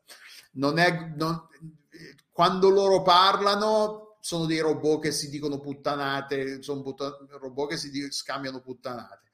L'azione è tremenda, è molto sanguinoso. Tra l'altro, l'avevo consigliato al, alla mia amica per guardarlo col figlio. Poi ho detto: Non l'hai un guardato. Cazzo di vero? trauma psicologico. È, un, è super violento. Un sacco, è, c'è un sacco di sangue, un sacco di. cioè, non è una roba per bambini. Infatti, sper, l'avevo detto. Che giustamente che c'è roba che è super con... Anton, ecco che si chiama Antoni, il figlio.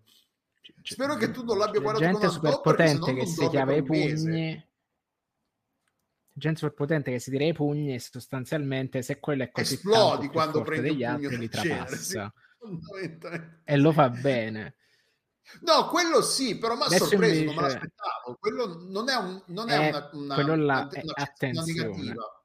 Però chi lo vuole vedere con i bambini che magari sono appassionati di Kamen Rider non occhio perché è violento, è molto violento, è grafico. Perché... E qui a questo punto arriva quel, quel, quello informato sui fatti, nel senso che io sono uno sfegatato fan di idea che hanno, quindi sostanzialmente tutto quello che ha prodotto negli ultimi anni va messo sotto la stessa chiave di lettura, ovvero eh, una persona profondamente depressa con, una, con un talento sconfinato nel raccontare storie che si chiude su se stessa e cerca di superare la depressione.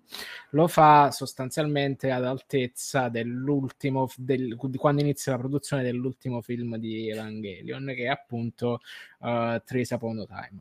Questa è un'altra storia.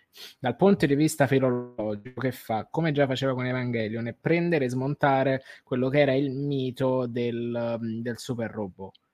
Perché, come in Evangelion, Shinji viene invitato, viene, ord- viene, ordinato di salire sull'Eva 01 per sconfiggere gli invasori alieni, perché sostanzialmente questa è la trama base, senza volerci tirare fuori le menate quando, come Shinji viene invitato, a, viene ordinato di salire sul, sull'Eva 01 per sconfiggere gli alieni, lui si rifiuta, dove tutti gli altri eroi della tradizione dei, dell'animazione di super robot accettano con gioia questo compito di mettersi alla guida di armi e distruzione di massa e di ammazzare questi poveri, poveri disgraziati.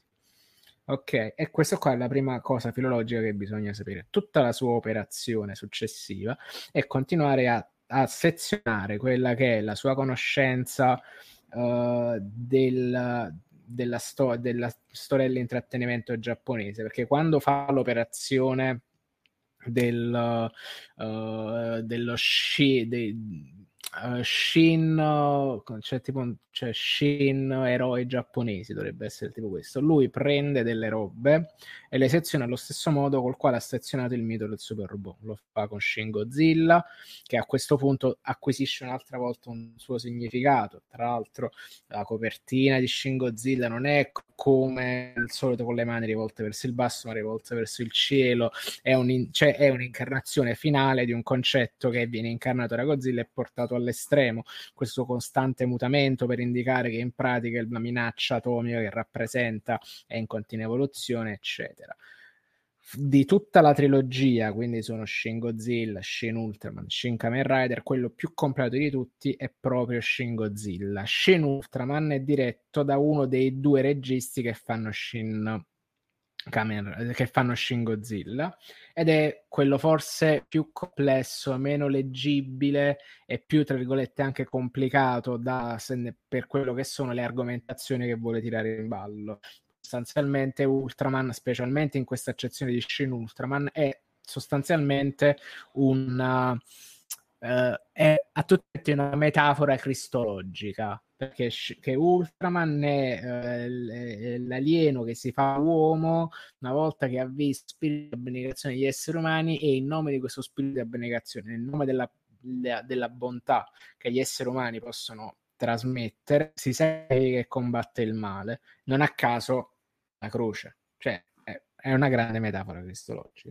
Arrivando a Shin Kamen Rider, che film questa volta completamente di Diaghi hanno, e la vivida rimessa in scena di tutti quelli che sono gli stereotipi e i concetti e le sue trame di affezione di Evangelion. Perché a un certo punto i, i Kamen Rider hanno il numero di serie ce l'hanno i, come ce l'hanno gli Evangelion il cattivo di, di Shin Kamen Rider il Kamen Rider 00 come cattivo uh, Leva 00 per capirci cioè cattivo per tra virgolette, non andate a dire che non capisco cazzo di Evangelion, sto sottilizzando. Cioè, ci sono una serie di cose che sono dei chiari riferimenti. Anche la paletta cromatica del cattivo c'ha lo stesso richiamo della paletta cromatica dell'Eva 00.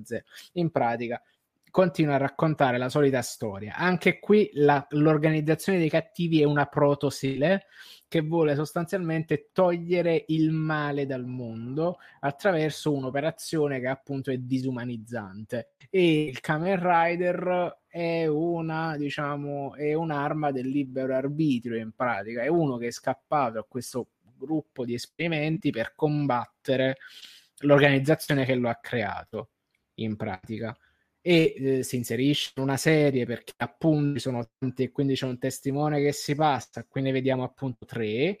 E, ehm, perché mi è piaciuto? Perché è pazzo. per un film pazzo. È tutto soprattutto venendo da un appiattimento che è appunto quello delle uh, tematiche sempre stesse, dei film sempre gli stessi della Marvel. Questo qua ha un gusto e soprattutto una serie di riferimenti culturali che trasformano un film che dovrebbe essere sostanzialmente uguale a tutti gli altri. Su questo, non, su questo ci hai azzeccato perché in pratica è l'equivalente, cioè, è l'equivalente di, un, di un film di supereroi per uh, il Giappone, però i suoi riferimenti culturali sono altri. E dato che per i giapponesi l'aderenza formale è estremamente importante, la riproposizione di quegli stereotipi, anche il look un po' uh, age degli effetti speciali è un riferimento chiaro e preciso a quello che, che, quello che deve essere il look di avere questa roba. Immaginati in un mondo dove noi diciamo sembra Xinex, sembra Hercules, ma non è un'accezione negativa, ma ha un punto a favore, perché quello è esattamente il look, il feel che deve avere così. Anche i combattimenti, ora i combattimenti li sanno fare e secondo me a livello di coreografie ci sta qualcosa di interessante, ma no, comunque fine, per quelle coreografie è abbastanza ok. È, però è, sai cosa deve esserci sempre? La mossa Car Rider, nel senso che lui salta, vola, dà il calcio perché è una cavalletta, è un grillo anzi, perdonami, e quindi salta quindi il salto è il calcio è la sua mossa e quindi questa cosa deve esserci sempre quindi è così insistita, così ripetuta. Il, il, cioè a un certo punto questa sequenza delle motociclette che è sostanzialmente uguale, cioè uguale, sostanzialmente fa la stessa roba di quello che fa uh, Anno in uh, Evangelion 301 uh, più 101, cioè più 1.0, cioè è la stessa roba che fa in Evangelion Tris Upon a Time all'inizio quando c'è sta il combattimento a Parigi. Ecco, diciamo, è, è quelli che sono fan di Anno è una roba imperdibile perché c'è tutto quello che hanno dentro e soprattutto c'ha un coraggio, c'ha una garra, c'ha una voglia di far vedere, una voglia di chiamare in faccia altissima con secondo me una roba che il suo problema più grande è che è incomunicabile in Occidente. Che questo è il suo unico problema. Cioè, possiamo considerarlo un problema, ma appunto è come, dire, non, è come dire che un film è troppo italiano, che un film è troppo francese o troppo tedesco. È estremamente giapponese e in questa estrema giapponese non accetta nessuna forma di compromesso per quello che sono appunto le regole uh, no, formali, le scelte registiche, è, eccetera. È troppo oh, è legato di testa. A quel, a quel genere di film che incidentalmente eh, già, a quel, questo. A quel, che incidental... Ma... perché io di roba giapponese consumo, non è che è tutta, se è giapponese, sì, no, è, è un tokusatsu. È, è, è, è, to- è, cioè, legato è l'aderenza formale al tokusatsu. a quel genere. E se non sei conoscente se non sei uno che, che, che ma, conosce quel ma genere ma nemmeno che lo conosci perché, perché io lo conosco quel genere là però io conosco Anno mi sono visto cioè ma pure là Uh, dipende quanto sei disposto a calarti in quel determinato mondo, in quel determinato sentire. È per questo che non ci sta nessuna forma di pubblicità su quella roba, perché sanno loro stessi che ce l'hanno in catalogo, ma è, è inchiavabile. È su, Ama- è su Amazon Video, questo, su Prime. È su Prime, esatto. Tra l'altro, incredibilmente è, è, è lasciato in, in, lingua originale invece perché non se lo incula nessuno. Non se lo incula eh, nessuno. vabbè, ma un sacco di roba che non si incula nessuno è doppiata. Per dire, io volevo vedermi, non ma mi ricordo. c'è, c'è The Killer so su Amazon Video che è coreano. Chi se lo incula The Killer? È doppiato The Killer per qualche motivo. Tipo Parasite, se lo vuoi affittare, lo puoi affittare solo in lingua in, Però in italiano. Attenzione, eh. e Parasite sono film che hanno. Eh sono film appunto che hanno un'altra cosa, mentre invece questo qua è proprio una roba che cioè il pubblico occidentale non sa come apprezzarla sta roba, specie nel momento in cui si immagina il tokusatsu come la serie di Super Sentai alla Power Ranger, ma lui in schema formale perché strettamente aderente a quelle scelte formali che, perché per i giapponesi quella scelta formale fa genere, non è che tu puoi deviare da quelle robe. In quello schema formale lui lo riempie di altro e questo altro che riempie è la sua poetica, il suo rapporto con gli altri, il suo, su, il suo problema di incomunicabilità, la sua gestione del passato, del, la sua gestione dell'eredità, i suoi problemi con le figure paterne, i suoi problemi con le figure femminili e in questo schema, che è lo schema del Tokusatsu,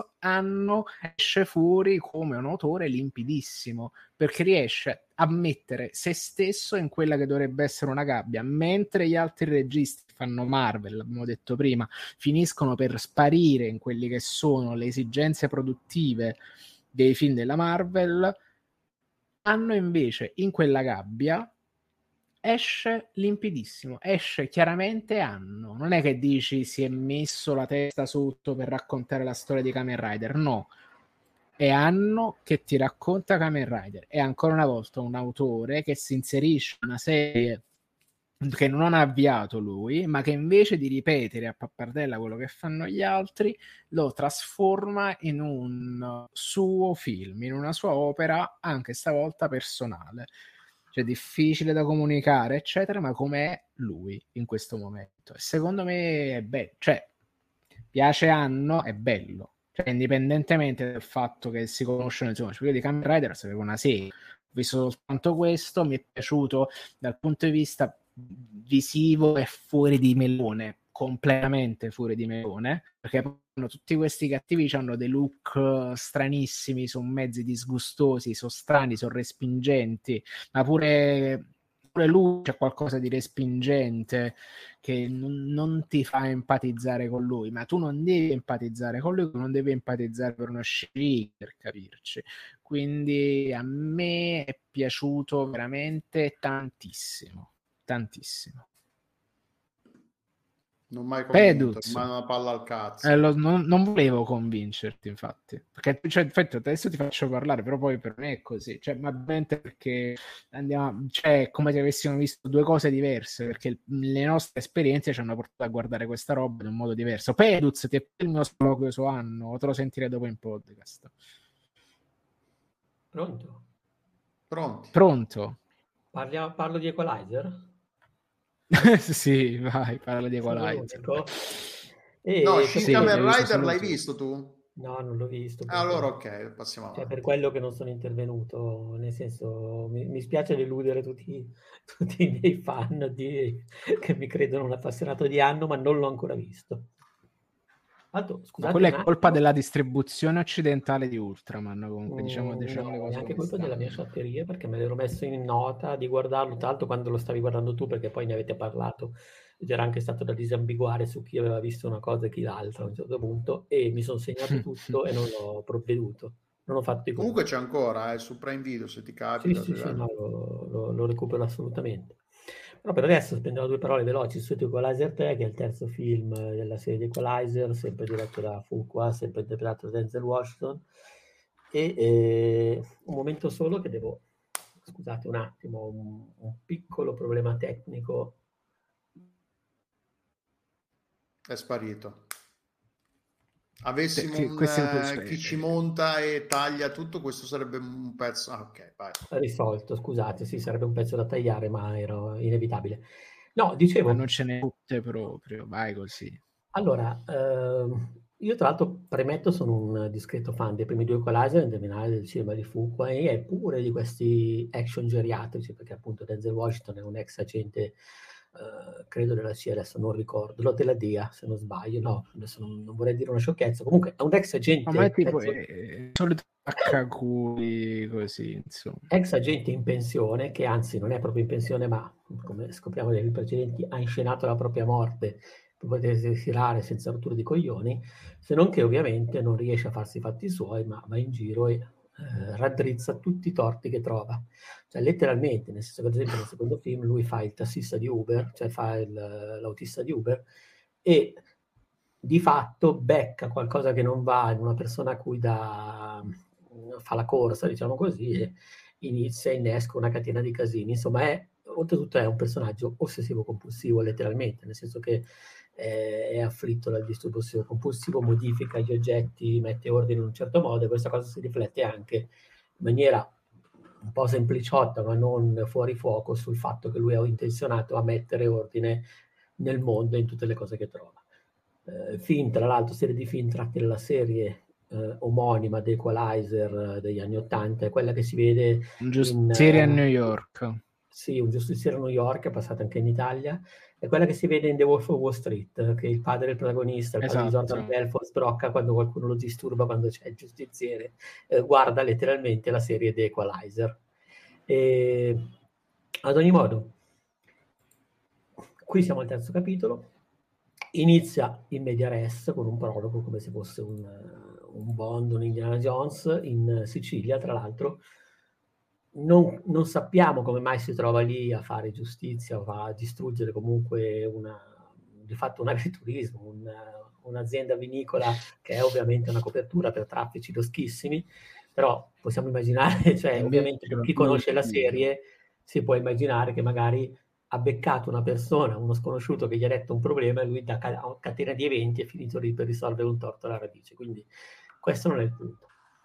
Eh, il punto è che questo film, questo giro, questo viaggio in Italia, diciamo così, di Fuqua e di Equalizer, perché poi tutto il film è ambientato in Italia, secondo me è il più debole della trilogia e anche il, in realtà un film non, non gradevole se non effettivamente bruttino. Eh, bruttino in parte, questo mi rendo conto può essere anche frutto del fatto che eh, ovviamente essendo italiano non percepisco eh, l'esotismo dei luoghi, il film è ambientato praticamente all'inizio tra la Sicilia, poi si trasferisce in Campania, costiera malfitana e Napoli, quindi un po' quel, con una capatina a Roma. Ecco. E come dicevo, um, io forse da italiano percepisco troppo le scelte folcloristiche legate all'ambientazione. Eh, probabilmente sono gli stessi problemi che può avere uno spettatore messicano quando guarda il film Pixar eh, ambientato nel regno dei morti. Cioè, probabilmente sono stereotipi comuni. A me stavolta è toccato quello dell'Italia.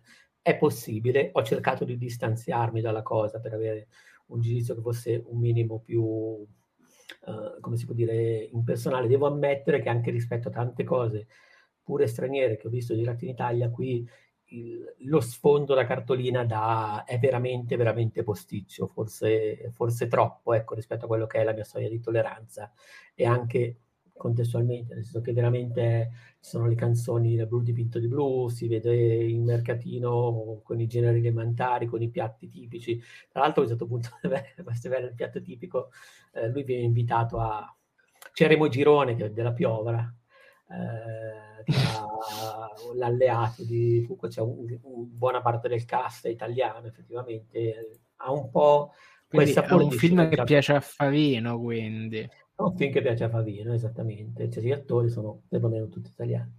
Eh, alcuni emergenti, alcuni vengono da fiction Rai. Effettivamente c'è un po' il sapore da fiction Rai per tutto il contesto. E c'è anche di mezzo una storia di, che cerca di mescolare malavita, mafia, camorres, che prende tutte e due le cose, tutti e due gli, gli angoli del crimine, ci infila i terroristi, secondo me è proprio un gran pasticcio pure nell'ottica di, di, di un contesto così. Tu dicevo, tutto l'elemento folcloristico non funziona bene, tutti i personaggi contorno mi sono sembrati in generale banali e, e scritti maluccio. Dicevo nota di colore perché a un certo punto viene portato fuori a cena, gli dicono ah, ti facciamo conoscere i piatti, così lo portano, cioè, e, e, alla fine il piatto tipico che si spara è un kebab, che per carità magari c'era una critica sottile meloniana al fatto che siamo stati colonizzati dai kebabari, però di fatto c'è il panino col polpo, cioè può scegliere delle cose da street food e alla fine che comunque è divertente il fatto che i, i propri kebabari in questo preciso periodo storico siano in, uh, in, forte flessione perché la gente col fatto del food porn, lo street food, cioè preferisce molto di più ma la roba local. Sì, anche, anche, anche, anche la, lo street food è diventato un po' più frichetto. Tant'è che esatto. anche tanti kebabari adesso puntano sul vero kebab, quindi diciamo esatto. così non o quando sono proprio quelli forti fanno il giro, che è esatto, importante. Esatto. No, non di meno non è inflessione a casa mia, visto che lo mangio almeno una volta a settimana. Detto questo, che dire, la trama grossolana sembra una roba tipo che potevano concepire gli sceneggiatori degli occhi del cuore, come trama, come storia Fortunatamente, ovviamente, è uno, immagina uno sceneggiato Rai diretto da Fuqua, che comunque qua non raggiunge la raffinatezza di altri film. Eh, lavora meno bene, meno interessante, però di fatto ci piazza sempre una buona fotografia, cioè diciamo che anche quando è al minimo sindacale è comunque un buon cineasta, un buon occhio, quindi eh, di fatto è, è, come vedere un posto al sole però diretto bene, non so spiegarvi. E... Un posto al sole ma diretto da Bergman. Sì, beh, va diretto da Fuqua, nel senso che ci sta, che è quella cosa lì. Il problema è che, di nuovo, anche in questo caso, se negli altri film Fuqua, pure con la messa in scena, giocava sul, uh, sugli elementi, giocava sul fatto che c'era la tempesta che montava soprattutto nel secondo e costruiva la tensione attorno allo scontro finale, qui, nonostante ci sia comunque da una parte la montagna, dall'altra uh, il mare, ci sia comunque una forte presenza di elementi, che è comunque una cosa che è tipica della sua poetica, giocare con queste cose qui la lascia, secondo me, ampiamente sottosfruttata. Mm, non gioca neanche con le gerarchie tra i personaggi durante gli scontri, era un po' più raffinato anche in, in quelli precedenti. Qui è molto molto più banale, poi ripeto, il risultato da un punto di vista banalmente estetico lo porta a casa perché per quanto è comunque, mm, è comunque competente anche quando fa il compitino, però boh, secondo me l'ho trovato veramente veramente un film moscio e e banale e soprattutto a un certo punto diventa tal- cade nel tipico errore eh, degli autori americani che vengono in Italia, cioè si fanno trascinare dal melodrammatico, per cui simboli cristiani a manetta, un certo tipo di poetica della vendetta nobile, cioè, insomma, che, che, per carità è una cosa che pure fanno nel padrino, però Coppola gestisce in tutta un'altra maniera, pur pur lasciandola sopra le righe, eh, perché non è che il padrino sia raffinatissimo, la gestione di una certa iconografia, non è quello il punto. Qui secondo me, cioè, spero non me ne vogliano fare il padrino, nel senso è un film splendido, però è, è, deliberatamente spinto in alcune cose, ma ci sta, così come magari è spinta la, la società italo-americana rispetto a quella italiana nel, nell'enfatizzare certe cose. Non lo so perché non, non, non ho idea, non c'ero.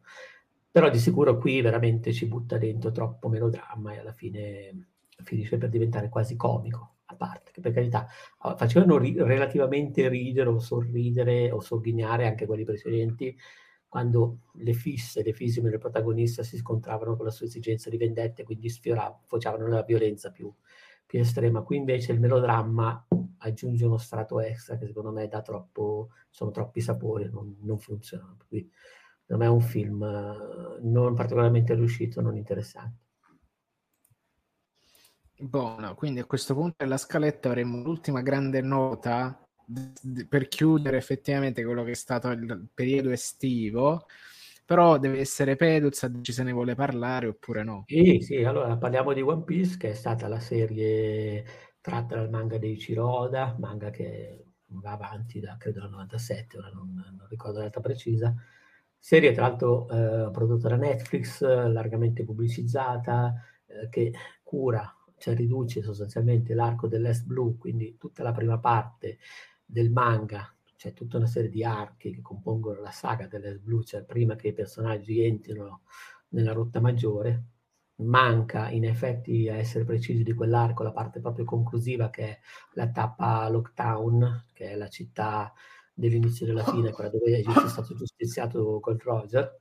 Eh, magari la vedremo nella prossima eventuale stagione e è una serie che di fatto riesce abbastanza bene, secondo me, a prendere, a condensare quelli che sono gli eventi di un arco molto molto più lungo sia nel manga che nell'anime in termini di scrittura. Cioè, come ripasso, secondo me, può andare bene, nel senso che alla fine ti, eh, ti fa venire cioè ti fa venire abbastanza voglia di riprendere il manga e poi tutto sommato il manga è talmente interessante per essere uno shonen, ma anche in senso assoluto ovviamente, però diciamo è comunque talmente buono, talmente efficiente nel fare quello che fa, che anche ridotto così, e poi ripeto, il trattamento sulla sceneggiatura secondo me è adeguato, eh, intrattiene.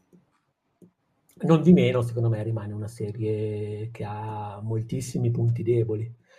Ha tantissimi punti deboli eh, sul piano della, prima di tutto della, della, messa in scena, nel senso che eh, in, te, in, senso di adattamento è stato fatto un lavoro di, quasi da fotocopia, cioè di prendere pari pari alcuni momenti uh, del manga e dell'anime. Particolarmente famosi, particolarmente esatto. enfatici, diciamo, quelle là, i momenti aggramabili di esatto. One Piece.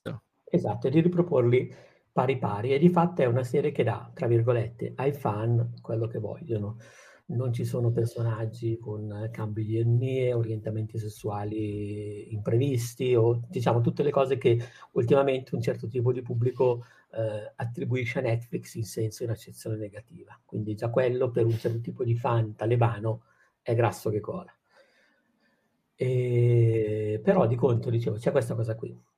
Non di meno è anche una serie che non si sforza di fare alcun tipo di lavoro di adattamento, nel senso che a fronte di tutte queste somiglianze non c'è stata la minima preoccupazione, perlomeno dal mio punto di vista, di lavorare, di ragionare su quello che è non il linguaggio di partenza, cioè il manga, nemmeno l'anime, ma eh, il media ricevente.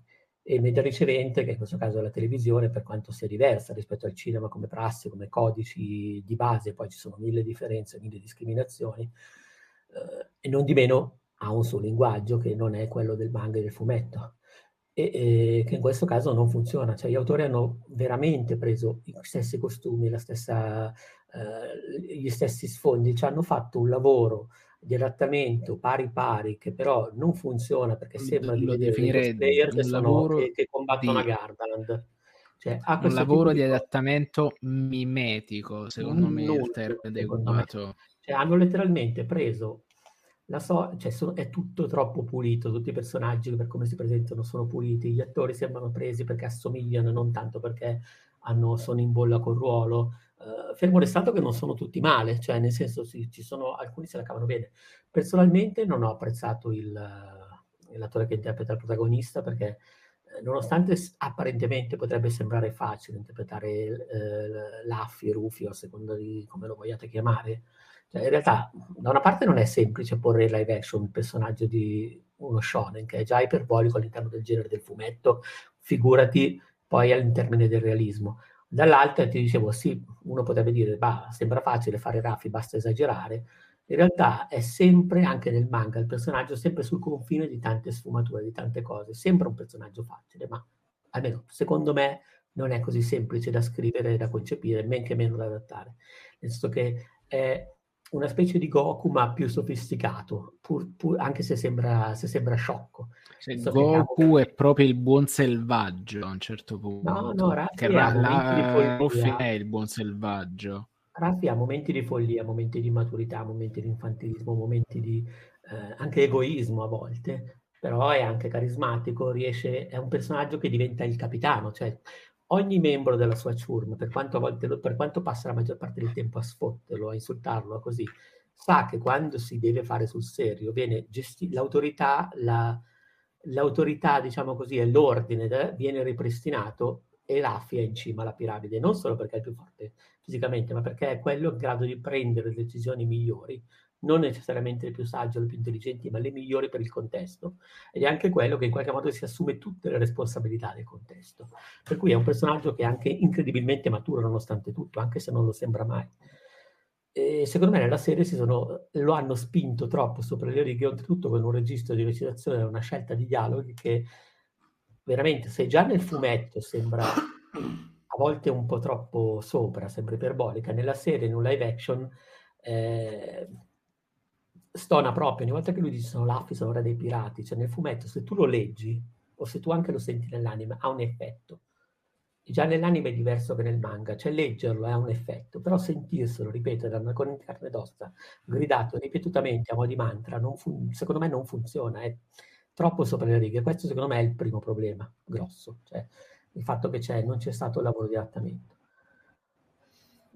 consecutivo a questo problema c'è il fatto che scegliere di non adattare, quindi riprendere pari pari delle estetiche, delle cose, cioè quindi prendere dei fondali che siano deliberatamente artificiosi e degli attori che sono vestiti da cosplayer, truccati in un certo modo e metterli in un contesto realistico, in questo caso non funziona, anche perché, e questa è una cosa che uh, rubo a Recchioni, perché è una considerazione che, avevo, che, che ha fatto anche lui, uh, il, il fumetto è un linguaggio simbolico, nel senso si, di sintesi, per cui tu puoi giocare su questa cosa.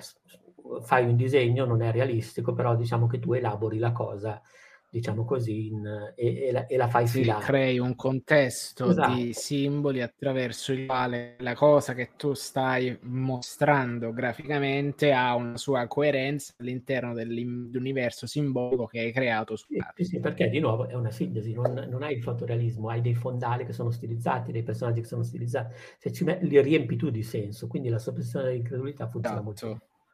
In questo caso specifico invece tu hai di fatto in live action hai una dimensione reale, realistica, quindi non c'è nessuna sintesi.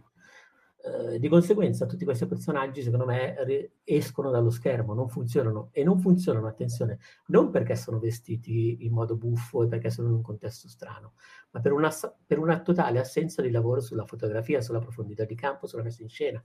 E anche Guerre Stellari era pieno di pupazzi, però ricorreva a una messa in scena cinematografica di taglio western, una certa scelta delle inquadrature, a un certo contesto, che per carità magari a rivederlo oggi, quello del 77, fa un effetto un po' strano, però all'epoca, e anche per molti anni a seguire, era un film non realistico, era il film, coerente però... e credibile. Quindi, perché tu esatto. ci vedevi i western, ci vedevi i samurai, aveva, usava un certo tipo di estetica. Qui la messa in scena è piattissima, alcuni momenti sembrano girati con una GoPro eh, riguardo alla questione di cioè, prima della la regia è proprio assente, cioè c'è proprio una, cioè, una regia è, di sono dei combattimenti fatti, che non sanno esatto. Sono completamente fatti da parte i registi, secondo me.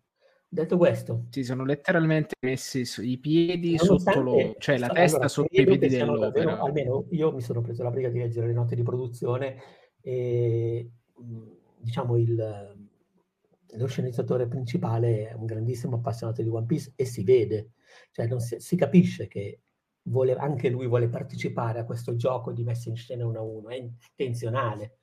Eh, il problema è che però a me non basta e non va bene, nel senso che non, non posso accettare di vedere una cosa così che funziona solamente grazie alla resistenza del materiale di riferimento, quando però io se voglio posso accedere all'anime, che è una versione animata è decisamente superiore, tra l'altro le ultime puntate sono fuori dalla grazia di Dio.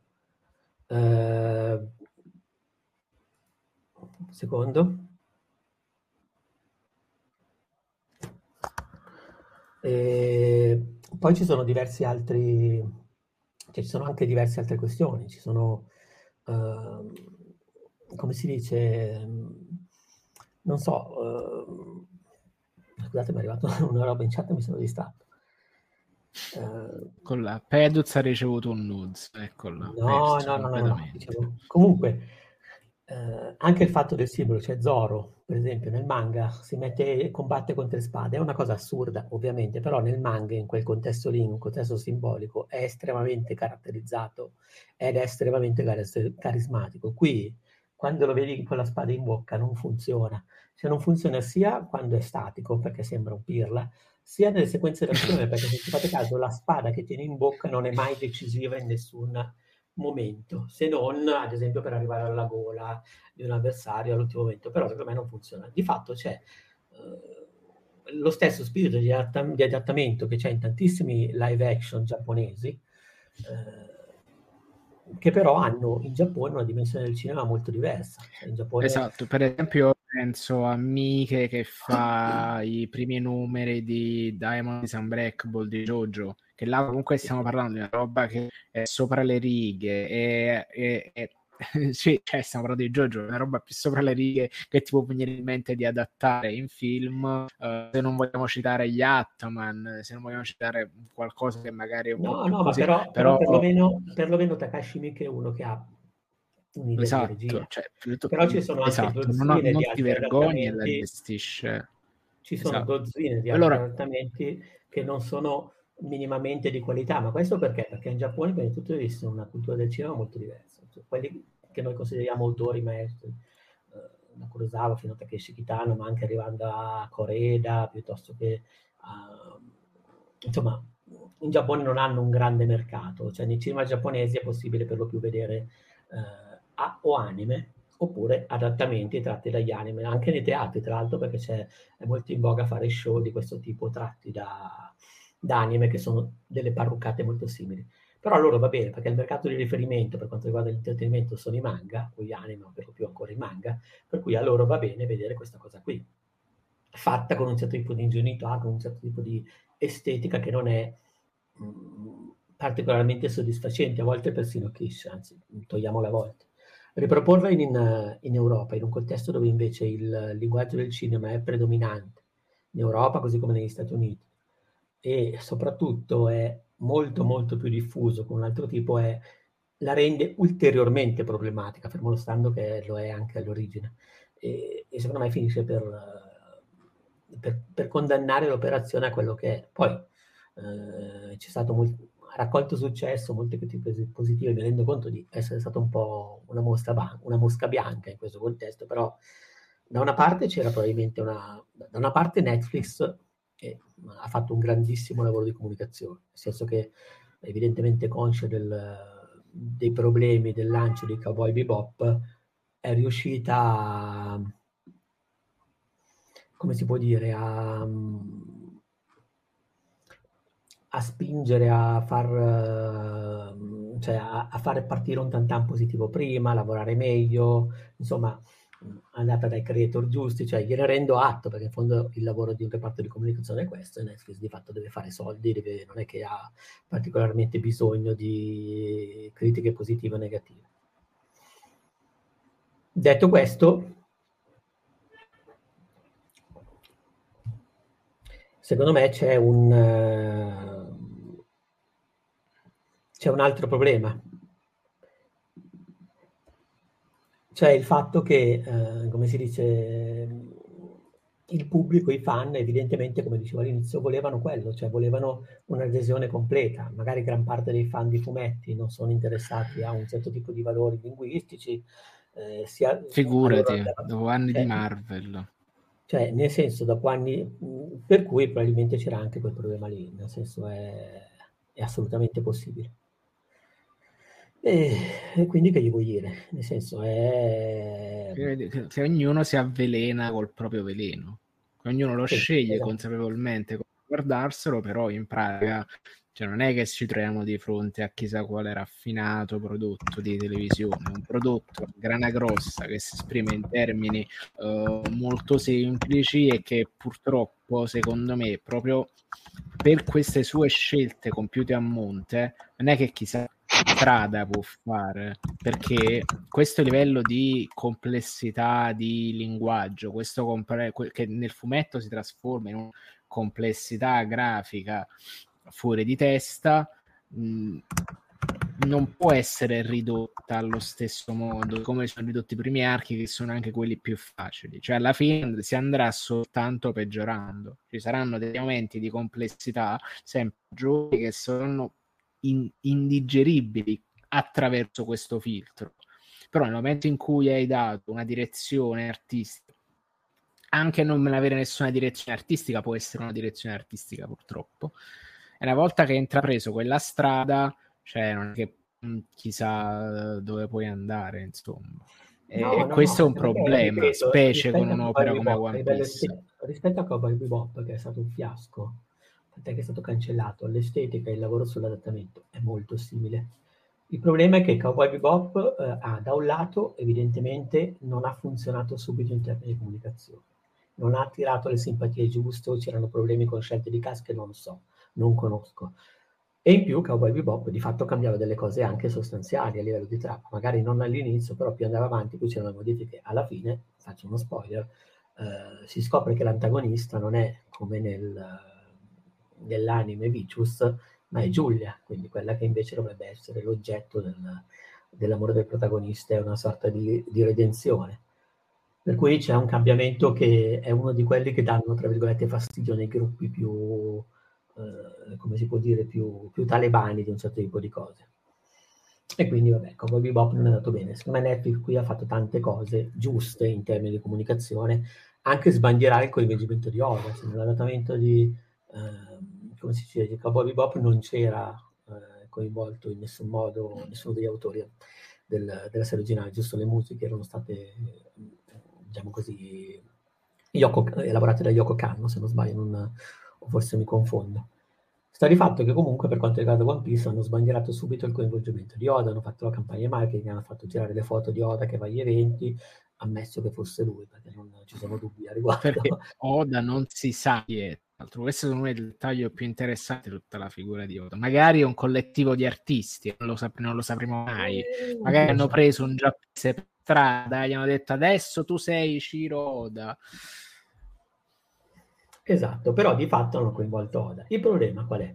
Oda ha dichiarato che in questa serie non sono stati fatti compromessi e che lui si è messo come cane da guardia dell'intera operazione per rispettare la liceità del manga, che da un lato può essere incoraggiante, dall'altro è spaventoso perché Oda di nuovo è un grandissimo artista, un grande mangaka, però non è un regista di film e soprattutto è una persona culturalmente abituata, avvezza a quelli che sono gli adattamenti giapponesi di qui sopra, per cui probabilmente a lui andava benissimo da fruitore di un certo tipo di cinema, o perlomeno da eh, appartenente a una certa cultura, che fosse così, perché lui dice in Giappone lo avremmo fatto così, certo, con autori non, autori non caucasici, però lo avremmo fatto esattamente così, quindi con le parrucche, con, non curandoci di assemblare un contesto mh, di nuovo non realistico ma coerente e eh, portando in scena tutto in quel modo, senza ricorrere a niente, perché a noi va bene così, perché molto spesso questi adattamenti in Giappone sono solo operazioni di mercato, pure semplici, sono, Esatto.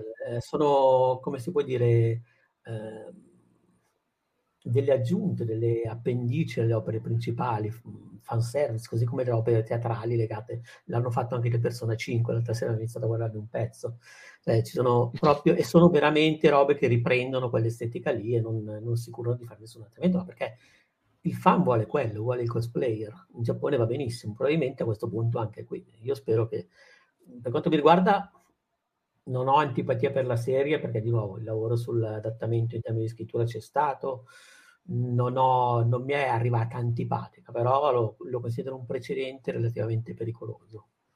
Perché se dopo, perché se iniziamo a sdoganare quel tipo di approccio agli adattamenti, che è anche un approccio relativamente facile, eh, forse, forse non è il massimo, ecco, nel senso trovo, trovo contestualmente più coraggiosi adattamenti sbagliati e non riusciti e antipatici, come potrebbe essere anche quello di, che c'era stato di, di Mario, per esempio, c'è il film di Mario degli anni 90 che è un pasticcio della Madonna, però è un pasticcio che... Però almeno era molto coraggioso, ecco. Sì, era, fosse anche frutto del, del caos. Era più che coraggioso, era, più, inter- era più, interessante ecco. di questo, anche solo da studiare come fenomeno. Qui c'è poco, c'è poco su cui riflettere se non quello che c'è attorno. E boh, per me esatto. non, è, non, è, non è stata una buona cosa. Allora, io ti appoggio completamente in pieno, del resto sono, sono pareri che abbiamo maturato chiacchierandone insieme piuttosto che pensa, ci cioè sono quelli là che sono ricevuti, che hanno ricevuto a casa io, io, tra il cappello, il cofanetto, il voto che ho io ero convinto di essere stato generoso e cioè, ma proprio anche tra l'altro nel, nella recensione che ho scritto su, su GN sono stato anche eh, come si può dire, non ho mai tra virgolette mancato di rispetto alla serie perché non mi stava, sul, non mi stava così antipatica, però effettivamente allora, da, noi si dice è una serie che non fede non puzza. Che? Capito? Cioè che non fede e che non puzza. Cioè che non, è, non c'ha niente di negativo, ma nemmeno niente di positivo. Cioè, alla fine è un uh, lavoro estremamente... Uh, cioè è un mero compitino che ha, resi- che ha, ricevuto in cambio di un compitino un'accoglienza di critiche e di pubblico da scipparsi i capelli.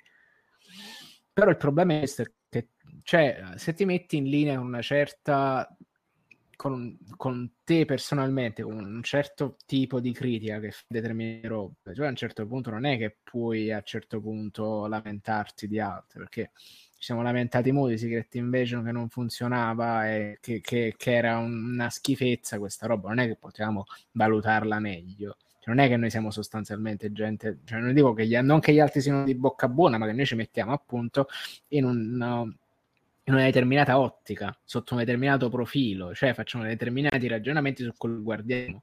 E non ci, senti- non ci siamo sentiti appunto di promuovere sta roba in, uh, in nessun modo. Cioè, poi per carità, sì, appunto l'aderenza a un testo dovrebbe essere l'ultima cosa di cui un adattamento dovrebbe fare, cioè dovrebbe fare, sulla quale dovrebbe fare affidamento per avere successo. Soprattutto, soprattutto perché si presenta un momento in cui questa roba visivamente è piatta e è una schifezza, mentre la, l'anime, che diciamo è l'altro adattamento del manga, ha aggiunto dei picchi di animazione uh, per la serialità giapponese che sono fuori di melone. E, e quindi certo ecco il fatto che ti piace quella roba così eccessiva, così fuori di testa, così pazza con questa, che invece sembra letteralmente una poveracciata. Che poi manco dici non ci hanno avuto i soldi perché li hanno sommersi di soldi, soltanto che non si capisce questi soldi dove sono andati, probabilmente in comunicazione. Sì, sì, sì.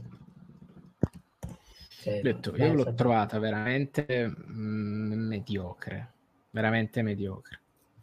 Ma appunto, ma senza crimine, cioè, ma non molto diverso da come, da come era mediocre la prima serie di, uh, di The Witcher, che era una schifezza, voglio dire. Cioè, non, non non, mi ha preso in nessun modo, ma non nemmeno schifata perché non è che puoi schifarla perché One Piece, One Piece è bello, però non ce la fa, non ce la fa, secondo me. Non ce la fa. Con queste parole pesanti, a questo punto, dopo queste grandi 2 ore e 53 di diretta che ci ha riportato sui vostri schermi e sui vostri principali, sulle vostre principali piattaforme di podcast, Ehm, noi vi ringraziamo per, ess- per, esserci tornati ad ascoltare. Ringrazio per essere tornati a parlare uh, Steluk e Peduz. E niente, penso per questa settimana abbiamo concluso. Stiamo organizzando sì. altre cose. Lunedì torna il retro popcorn. Lunedì mi inizia il workshop di progettazione intensivo, quindi non so quando sarò di nuovo disponibile nella fascia pomeridiana eh, però la sera torno. E stiamo organizzando un altro grande outcast a fumetti e poi magari sarebbe il caso di organizzare un outcast giochi giocati che è uscito un po' di roba. Ma nel frattempo le nostre uscite settimanali sono sostanzialmente in cassaforte quindi di nuovo grazie per voi che ci avete fatto compagnia in chat grazie per i miei partner allo streaming e ai microfoni grazie anche a Jopep che giustamente ha una vita e non come noi che siamo degli sfaccendati e ci sentiamo prossimamente. Un grande abbraccio e tornate a tutti tutti. Ciao. Ciao.